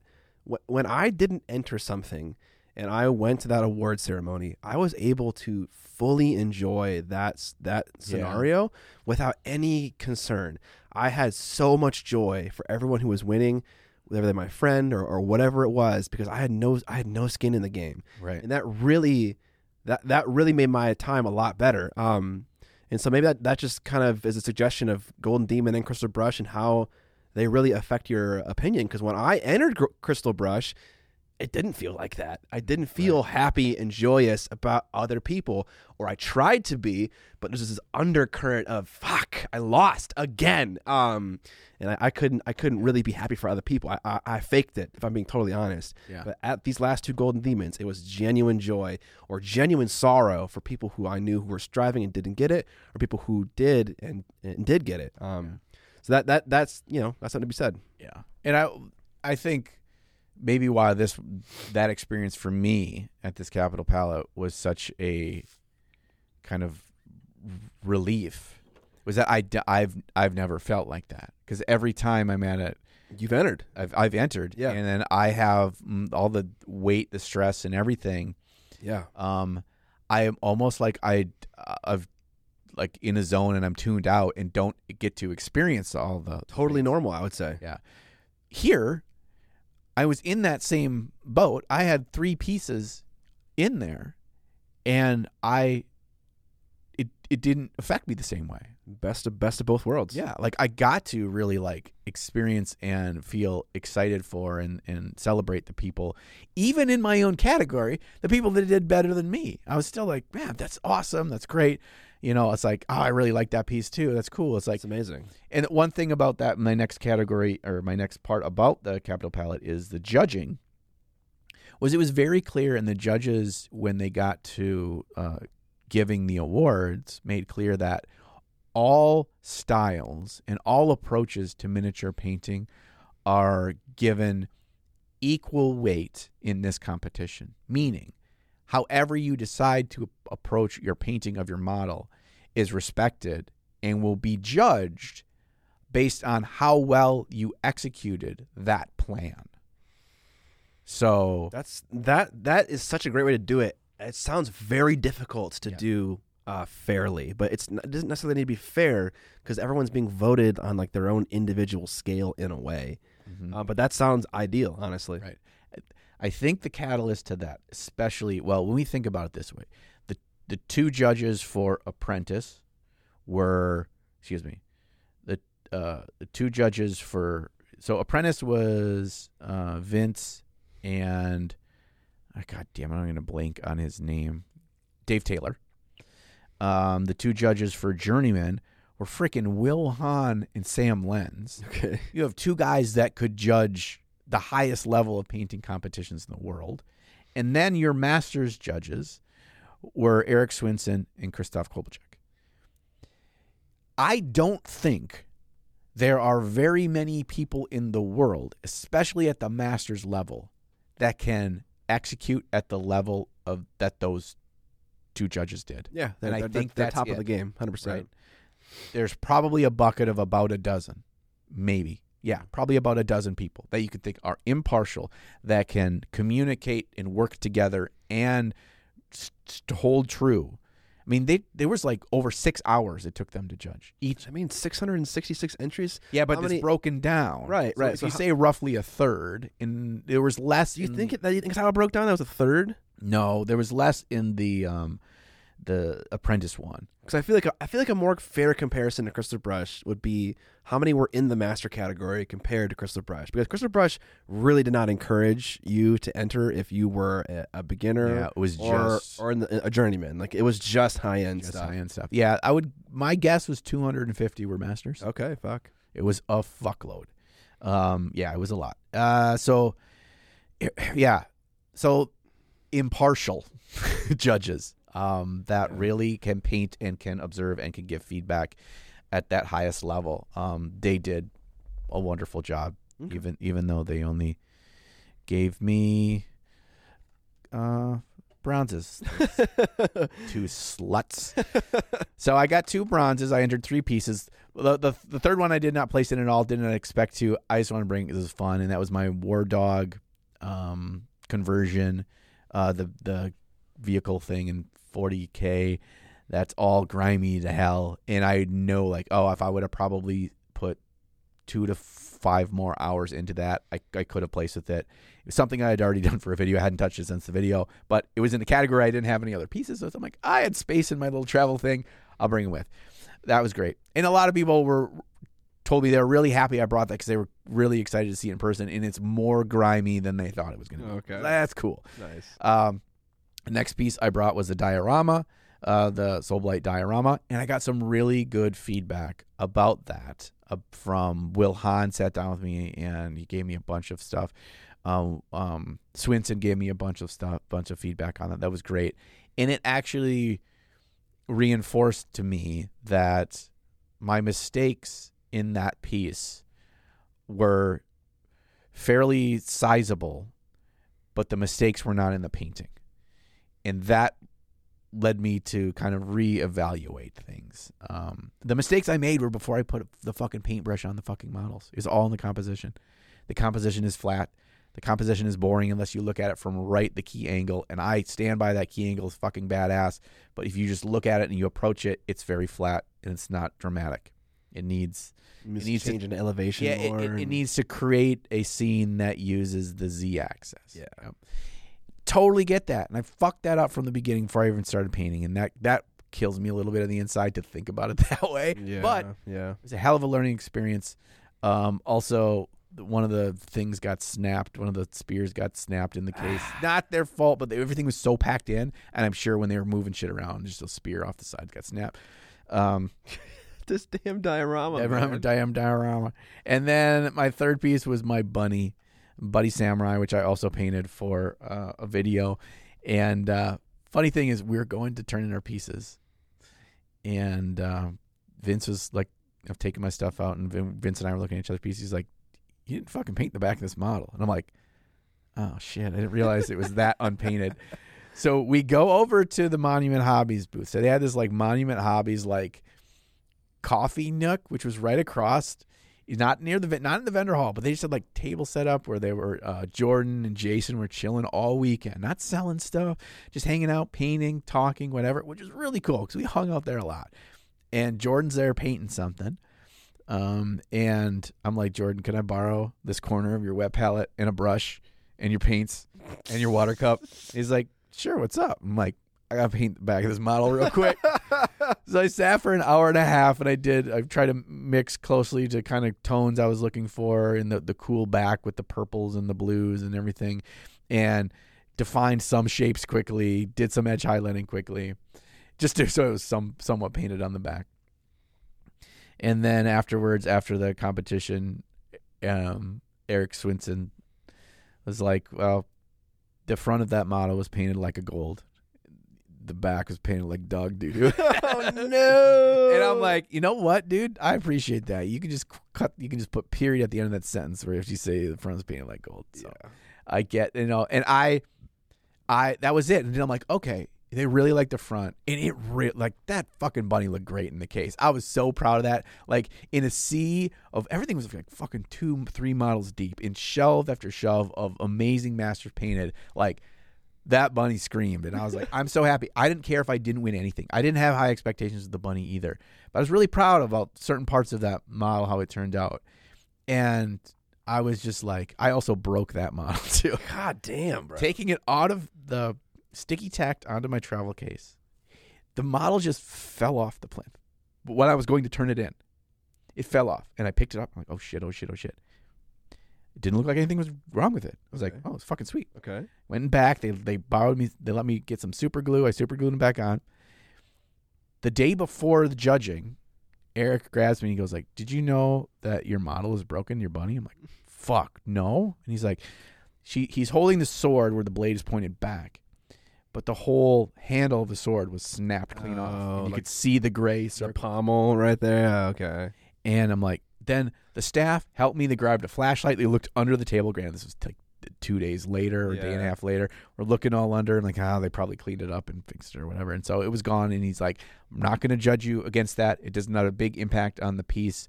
It's not going to affect your score. It was a mistake or whatever. It's it, these things happen. It shouldn't. You shouldn't have your con ruined by that. And I'm like, oh, I really appreciate that. So Okay. so I was just happy to get a, a prize there. I was happy to walk away with these, and these these medals are so cool, and I look at them with um, a lot of pride because seeing the amazing painters that didn't win awards or also got bronzes or got silvers or the the crazy level that was to gold, like I was like, one, that's attainable for me, and it, my, I left that Capital Palette driving back to the airport, super excited and proud of bronze, not pissed for not winning gold. Yeah.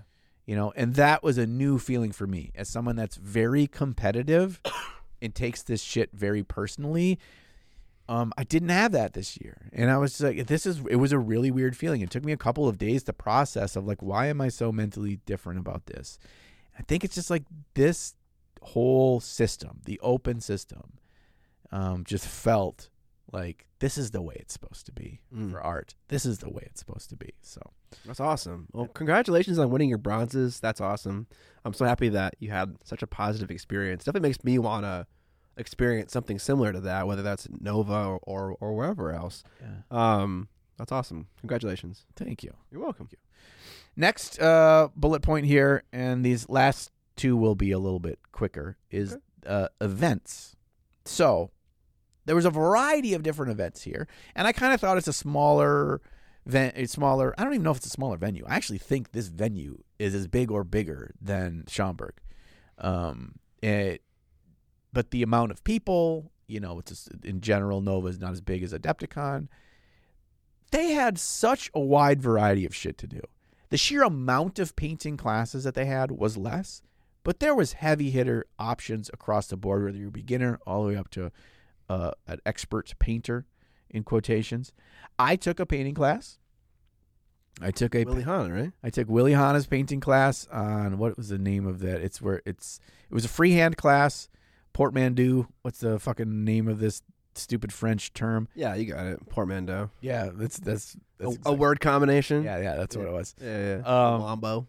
It's where you you're you're painting, you're sculpting with your paintbrush. Okay. And then there is an actual term for this. I'm blanking on it, but you're what you're doing is you're trying to paint something on the model that doesn't exist that looks like it's actual actually sculpted.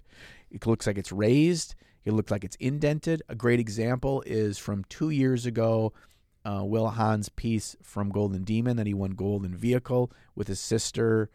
Um, With like the walker kind she's of in the model. walker thing. Yeah, and- and yeah. it's got like a big, almost like skirt on the walker, Mm-hmm.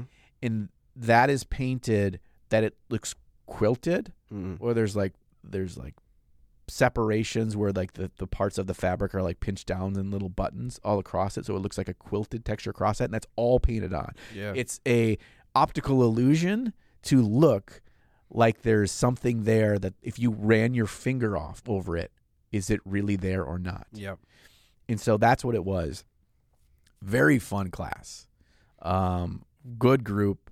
Uh, will is a character as always and a good teacher. Um, he really broke this down and really kept it manageable kept it our expectations for the four hour class achievable so we would get to a point where we could figure out what we were doing right and what we were doing wrong in the right portions to make this believable without all of the refining. There's a level of refinement which like when you're taking a painting class, I always enjoy the painting classes where it's not so focused on the refinement stage because that takes up so much time and you have a finite amount of time in classes. Mm-hmm. But can you get to the light bulb moments or at least bring the class across the bridge where there can be that light bulb moment? Can you achieve that? Um, and had some really great feedback. It was real. Like he did a great job of coming around to everyone constantly and giving the tweaks and saying like, here, do this here. You see how you have this here. Um, you see how that's not consistent with down here.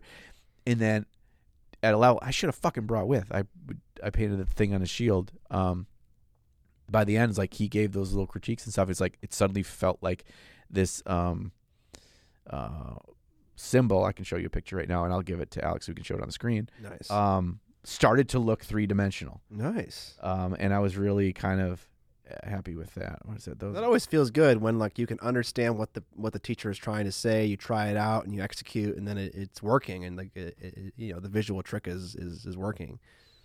so that was a, I, I painted some space is that black Black Tem- Templar Black Templar. Black yeah. Templar symbol on a uh, on a shield. yeah, dude. You You're start to feel absolutely nailing it. yeah. There's there's a bit of um, you know, a bunch of refinement, re reevaluating the the lighting and everything, but it's a lot of it is really dealing with lighting. Yeah. you know, and if you can get the lighting right for how if an object was that shape that you are painting on a flat surface, Mhm. if it wasn't flat, if it was arched, if it was spherical, if it was a cylinder, how would light hit that? So all of this is like it it, it kind of reinforced to me the big one of the big takeaways that I had in a lot of ways that Will talked. And also a lot of ways that in conversations I had with Eric Swinson over the weekend too, how the way they talk, so much everything comes back to light. Can you deceive the eye that that is the way the light is telling a story and that story is consistent across the piece? Yeah. If you can do that, no matter which way you're trying to achieve it, if you can be consistent in that, it just makes such a massive impact. So Yeah. it kind of led me from taking that class, um, you know, walking away pretty excited. Right. Yeah. It kept reinforcing all the things you heard everyone else saying there at the con. That makes Right. sense. Okay. Also, they had as many or more open painting areas there as they do in Fort Wapple.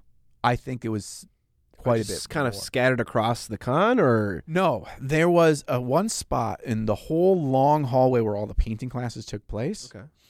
Um, the whole um, building is shaped like a giant curve. So it's like half of a cylinder is the shape of the building that goes up. So on the inside of that curve, there's this giant, um, like outside, like sitting area. There's a bunch of areas with big like couches, outdoor furniture with like fire pits and stuff, which was also fucking sweet to hang out in the evenings, just chat painting. That or does sound whatever. super fucking nice. Yeah. But so that was the outside window, and in that painting area, there was single, um, like, uh, like regular tables set up in a whole line all along that curve, and there's probably 15 of them, maybe 20.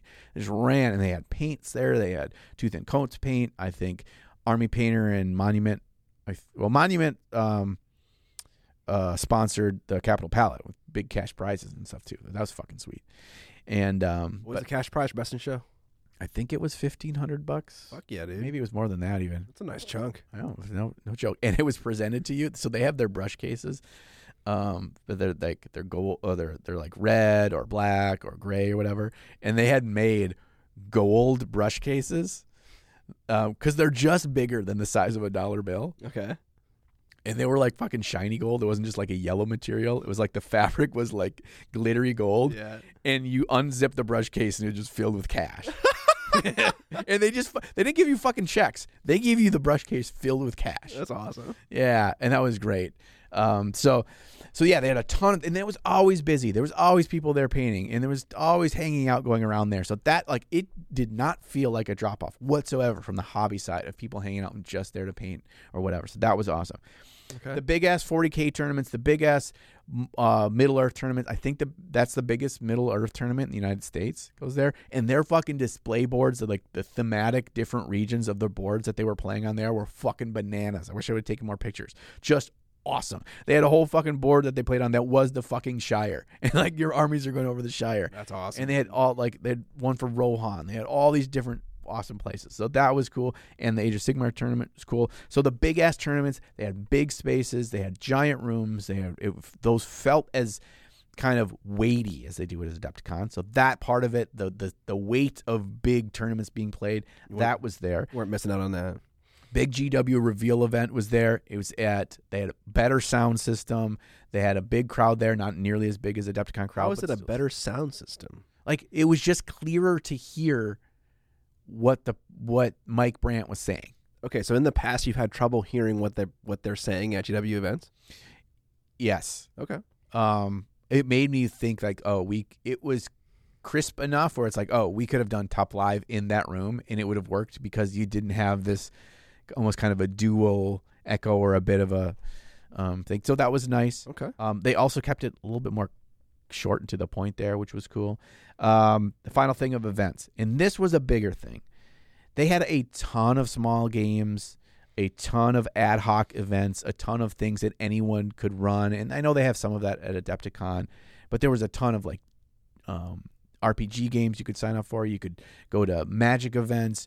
You could try out all sorts of board games. You could sign up for trying this new indie game. You could do all sorts of stuff that was just, it was like, it always felt lively that there was things all the way up into the evening that were both come here and find a random group of people and play a thing and pre-organized things that it just felt like more controlled chaos whereas adepticon to me especially like in the evenings and the smaller events just feels like chaos chaos it just feels like i don't even know what's going on here Yeah. you know Like, malev's over there drinking long islands and, and playing relic blade what's going on Yeah, there's like not there's not a lot of obvious things going on in the evening. There's like trivia like one night and like there's like whatever like fucking laser tag or some random bullshit. yeah But it's not there's not many obvious things. they had panel discussions See, I fucking man, what a you know, you know me. I got fucking things to say, bro. I- get, get me on a goddamn panel. I would talk someone's goddamn ear off on a panel, was- Uh, or was- or listening to one. I love it. it felt like oh and i sat in on two of them through the whole things and i enjoyed them both I know, dude. It was just fun because you could just jump in and sit down, and there was the seating for like thirty or forty in the room, and most of the seats were filled, and it was just cool. It was like it felt like that's the kind of thing that it's starting to snowball down the hill of us being more like a comic con, right? Of like offering things from a attendee perspective that aren't a proactive engagement, right? And that just felt cool because you don't always want to be doing and still feeling like you're enjoying the con. And that that was great. So yeah.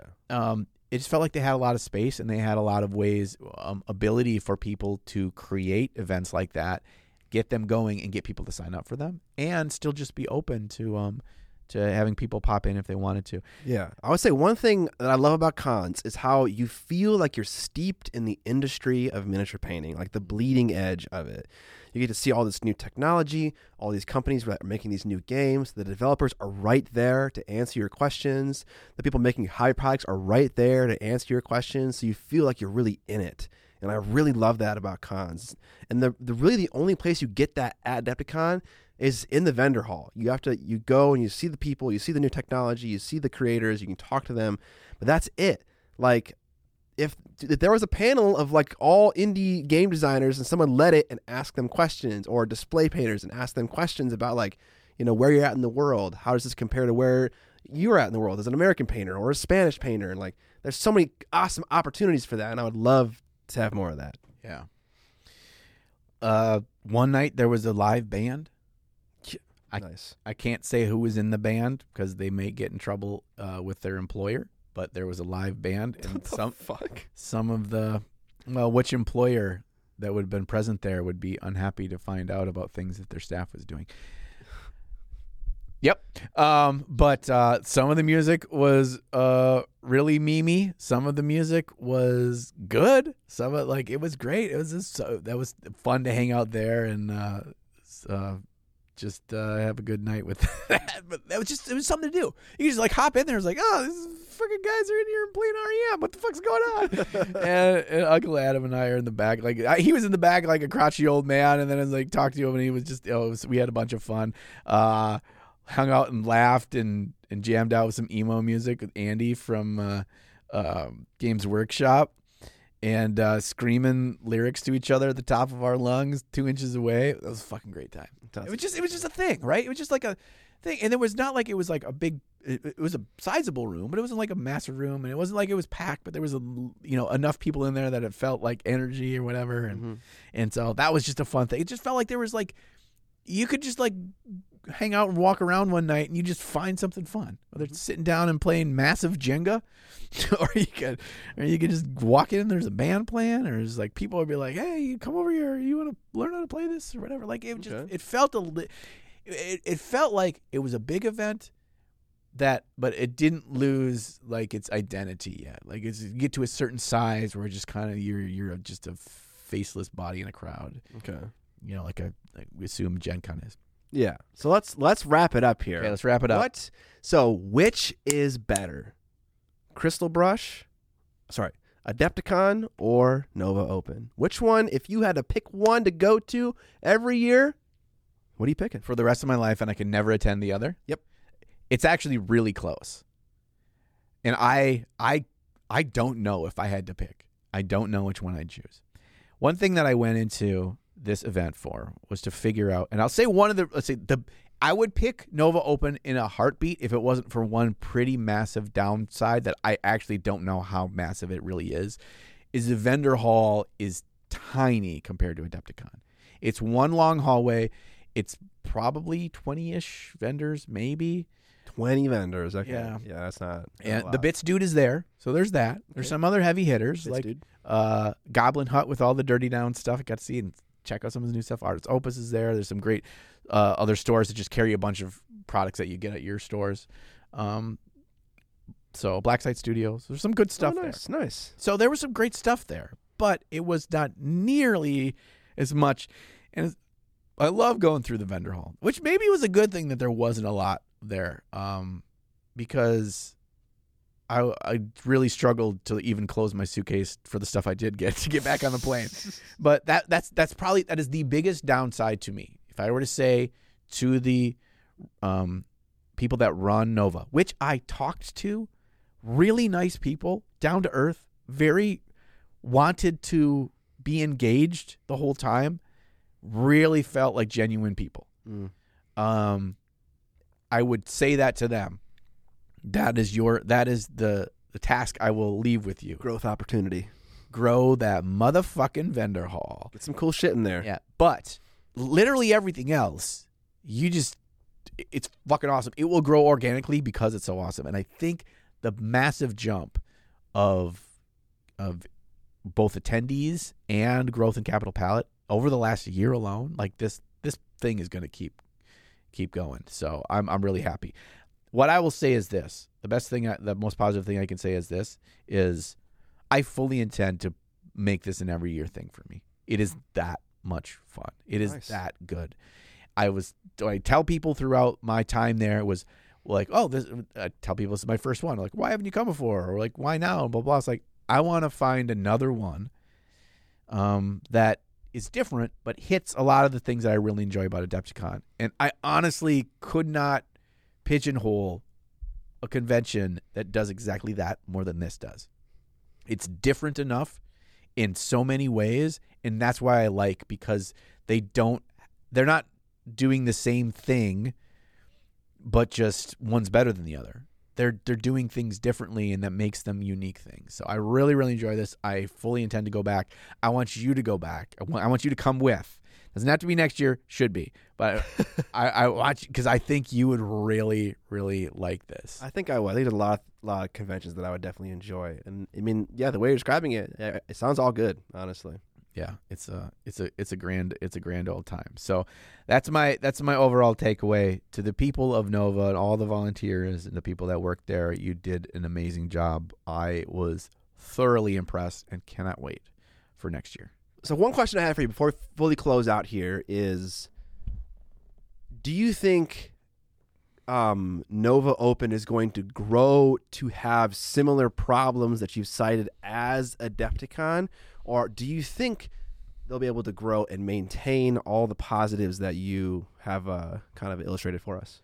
Well, everything that I heard from both the people that are running the event and from people explaining the change in this new location was to try to stay at one step ahead of that, to not get to where you're growing beyond your means and it the cracks start to show, and so they made this step to where they can manage and deal with the small incre- incremental changes over time um, and not have to worry about cutting corners to just keep the thing afloat. And so I felt the way that they're trying to be forward thinking about things was really kind of reassuring.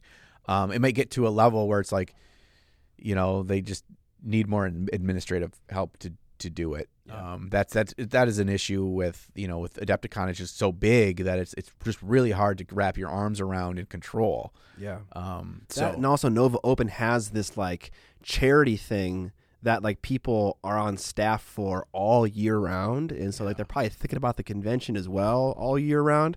Which uh, not to say they don't do that for Adepticon, but Adepticon has one event they run all year, and it's just the con. But whereas Nova Open Charitable Foundation (NOCF) that I believe runs Nova Open Mhm. has events every quarter at the very least for like stuff they're doing. Yeah, I think from your interview with one of the guys that founded Adepticon, it feels like it is a I don't want to say bur- burden is the wrong word, but it's like it is one thing and they all have their regular lives and their regular jobs and everything and Yeah, that's what it is. and like it's just a monster that they're not really It's insane how they're able to do what they do now, yeah considering that. yeah Like, you need to have an infrastructure in place it feels like for these things that are getting to this level even before this level to really allow the time and commitment and salary to Yeah. do this Yeah, yeah. so Big time.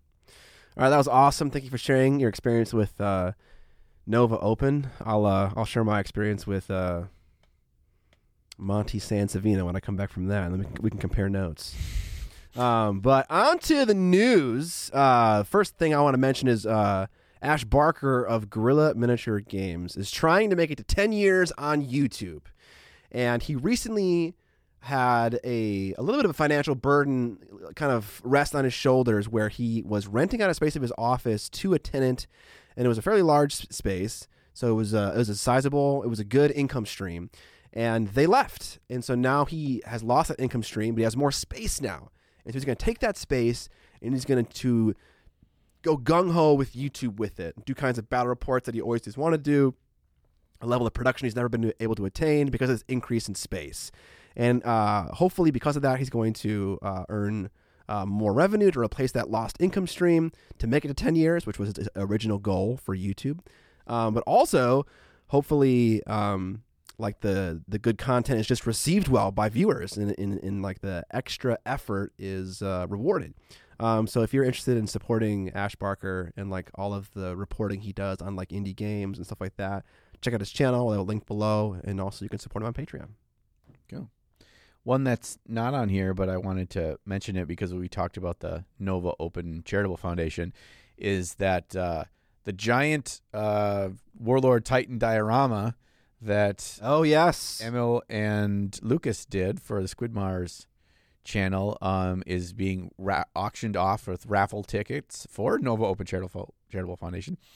And I can't remember what the number was off the top of my head, but they had already sold a ridiculous amount. It was like 100k in some short amount of time Yeah, hundred thousand dollars worth of tickets. And there was like it was like it was like two days after it got announced, and there was it was like a week left or whatever, some amount of time left for tickets to still be sold. So Yeah, it might still be up.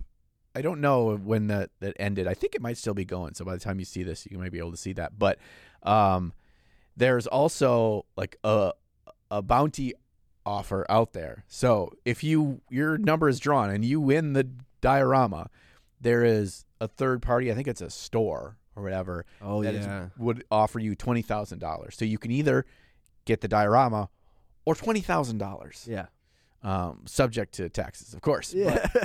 might be taxes for both. I don't know what they're going to value that thing at. You're going to have to end up paying a grand to win the Warlord Titan diorama. oh my gosh, that'd be brutal. But uh, it'd be funny. if It's like you you win it, it shows up at your house. You explain it to your wife where this fucking thing's gonna go. yeah, yeah, yeah, yeah, Oh god damn. yeah. And if it goes to any country that's not the U.S., as far as I'm aware, you're gonna have to pay some kind of import tax on it. And yeah, how do you evaluate that? Like, what the fuck is customs gonna do with that thing? Like. I don't want to be the person having to worry about that. Like that would be so stressful. I I I bought a couple tickets for it Did you? because if I not? if I win it, Yeah, dude. Why then fucking content, baby. Yeah, I'm absolutely, dude. I broke Squidmar's diorama to make it better. yeah, there you go. I mean, that's definitely worth the investment, I would say. Uh, GW revealed a bunch of new stuff at uh, Nova Open, but the, the one that's most notable to John and I is there's a little Blood Bowl vampire team. Oh man, and it is it is heavy on the vampire, light on the blood bowl, just the ratio we like. I know. So there's not a ton of like sportiness going on. There's a lot of just like what could be generic armor. If you like, you know, th- none of them are holding weapons because they're playing a football. But like, you could you could put a sword in that hand that's clenched fist. You could put a spear in that, and then suddenly you got a fucking warrior. And so Dude, vampires don't need weapons. They're fucking vampires. that's true. That you can just claw people to death. Dude, they have poofy shirts. Can we not gloss over the fact that these vampires are wearing poofy shirts, which is amazing? We don't get enough poofy shirted vampires in, in Age of Sigmar or just in Warhammer in general. These will fit right in to not only Age of Sigmar, but Old World. Dude, these are fucking Old World vampires. Also, Mordheim. Yeah. Dude, Mordheim vampires. Mordheim vampires. They got poofy shirts. What about that? Uh, oh, hold on. Now. There's that. Uh, there's that RPG setting that's all about vampires. Don't don't they do poofy shirts, or is that more of a modern timeline? Are you talking about like Drink the Reich or whatever it was? No, not not Eat the Reich. Oh, Vampire the Masquerade? Yeah, yeah. Isn't that the Masquerade? Isn't that like poofy shirt vampires? That's mostly just vampire sex. That's that. that whole game is like. Regardless of bro, decade. Bro, anybody that tells you, uh, starts talking to you about Vampire the Masquerade, and they don't just straight up tell you this is about role playing vampire sex is a liar Okay. because that is what that game is. You read the rule book, dude, and you'll be like, oh, there's rules for all this? yep. Blood Orgy, page 174. You're going to see it. There are rules for how effective you are at vampire sex. Yeah. It's a two six system. it's a 3d6. How many dicks? Okay. Uh, I'm not shitting anyone here? that plays Vampire Masquerade. Uh, there's some other cool stuff that's coming out there too. Like they have these like nasty looking things that I thought they were for. Um, uh, what the fuck are the? Why can't I not think of the undead army? I have no idea. The the Flesh-eater Courts. Fuck me. I can't Oh. that they they look like pale, like kind of like like trolly, ogre looking things. But Yeah. they, I thought they were for um, Flesh-eater Courts, but they're not. They're uh, ogres, oh. Um, and they're really cool. They're under. I don't know if he wrote it down here. D- Deepkin versus demons, not that one, but it's um, it's the one where I think they're versus. It's a Warcry one where it's those guys versus new um cities of Sigmar guys okay. and there's more dogs, more dudes with sweet uh, uh, arbalists and shit. Like that box looks badass. But Okay. um, okay. I don't think I saw that one actually. yeah, you're gonna. I'm gonna. I'm gonna find that for you The other one that I saw that I fucking love was the Lady of the Lake, dude. That Bretonnian model is gorgeous. Mhm. I, I'm gonna paint the shit. Probably not. Okay, I'm not gonna commit to anything. Okay, I want to paint it. It's an amazing model. I love it. should paint it for Golden Demon. It's not bad. I've had worse You could you could ideas. have her like standing in front of a pool of water that has a sword just hovering right in it. Well, that's that's Mm. that's not Warhammer. Yep. That is that is uh that's something else. Although Lady of the Lake comes from that place, so whatever.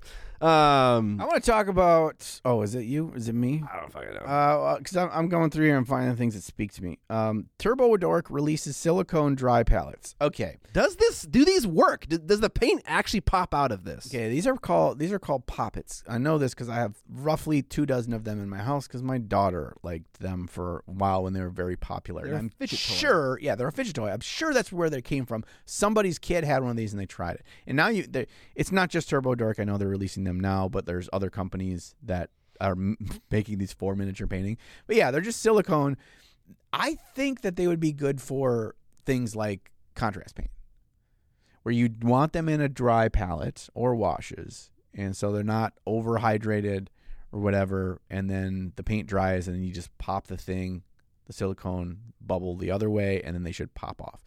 Uncle Adam has been using this kind of thing for a while, and he did a video on it, and he says it works. Okay, because I, I didn't know how flexible acrylic paint was. One thing that really uh, frustrates me with the miniature industry, whenever it makes a product or advertises a feature of a product, It's like fucking show it happening. Like you can even take a still image of like you reversing one of those domes and you see like the cup of like a previous dry just show me it happening i don't want to believe you i want to see the thing ha- if you say your paint range does a, a thing show me it in a video in an image. Show me it happening please. It could just be a little GIF. it's so like, doot, doot, simple. it's so simple. It gives you so much buyer confidence. Like just just show me it working please. I have not seen that three second clip. Um, it, maybe it's out there, but I have not seen what you are asking for, which is the same reason I'm like, because I have not seen them pop it around and the thing pops off and you just peel it off like a Yeah. fucking scab. yeah yeah yeah that's what i want to see Because wanna see. acrylic paint has enough give to it. Yeah, I assume when you flip it around, the thing's just gonna whoop. It's gonna, it's gonna conf- invert yeah it's it's, gonna- pretty flexible yeah, the, the paint's gonna fucking flex.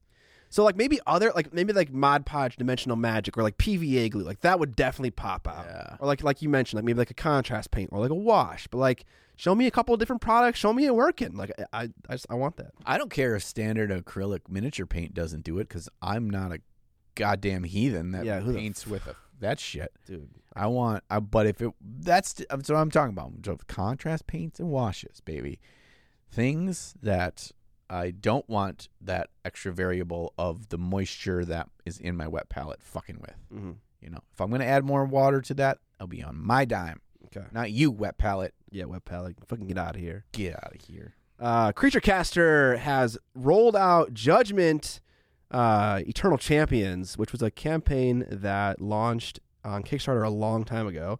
But now it's available for regular retail purchasing. So if you want to play the MOBA inspired, actual MOBA inspired game, a lot of games will say they're MOBA inspired, but really only two do it. Skytear is a MOBA, a, a tried and true MOBA, and then Judgment has MOBA like elements. Um, if you want it, it's available now for retail. Uh, Kingdom Death are opening up orders for the Gambler's Chest expansion once they fulfill all of their Kickstarter campaign. So if you wanted to paint that big weird crocodile worm thing that I did, that's in this expansion. Okay. Seven monsters, forty six narrative miniature sculpts, and six game systems. I feel like I've seen three versions of that that thing you painted. It's the thing that everyone's painting. It's kind of crazy. Surely there are other cool things to paint in that box. Surely, Surely. surely, not a lot of them. There's a lot of sweet like dudes and ladies, Okay. big boobies. Okay. There's a lot of those in there. There's not a lot of big monsters. There are some. Really? Okay. Yeah, there are some big monsters, but they're uh, like some of them are so much shit going on. Whereas this is more like attainable. Of like, oh, I'm going to paint the monster. I'll do this one first. That's what I think everyone had that same idea. Okay. Okay. Okay. Okay. Uh, lastly, Kickstarter Corner. This is from our writer, James. He is highlighting the Omni 2 modular storage case. Have you seen this thing? I think I've seen ads for this in my Facebook feed. Let me look at it. So this is a 3D printable, customizable storage case in three sizes, uh, and you print it out. So my my massive issue, this, this huge disclaimer with this product, is that yes, it's modular. You can make these nice little cubes for your models and prints to stand in, but I don't think, and I'm ready to be wrong, I don't think anything fastens the model down in place.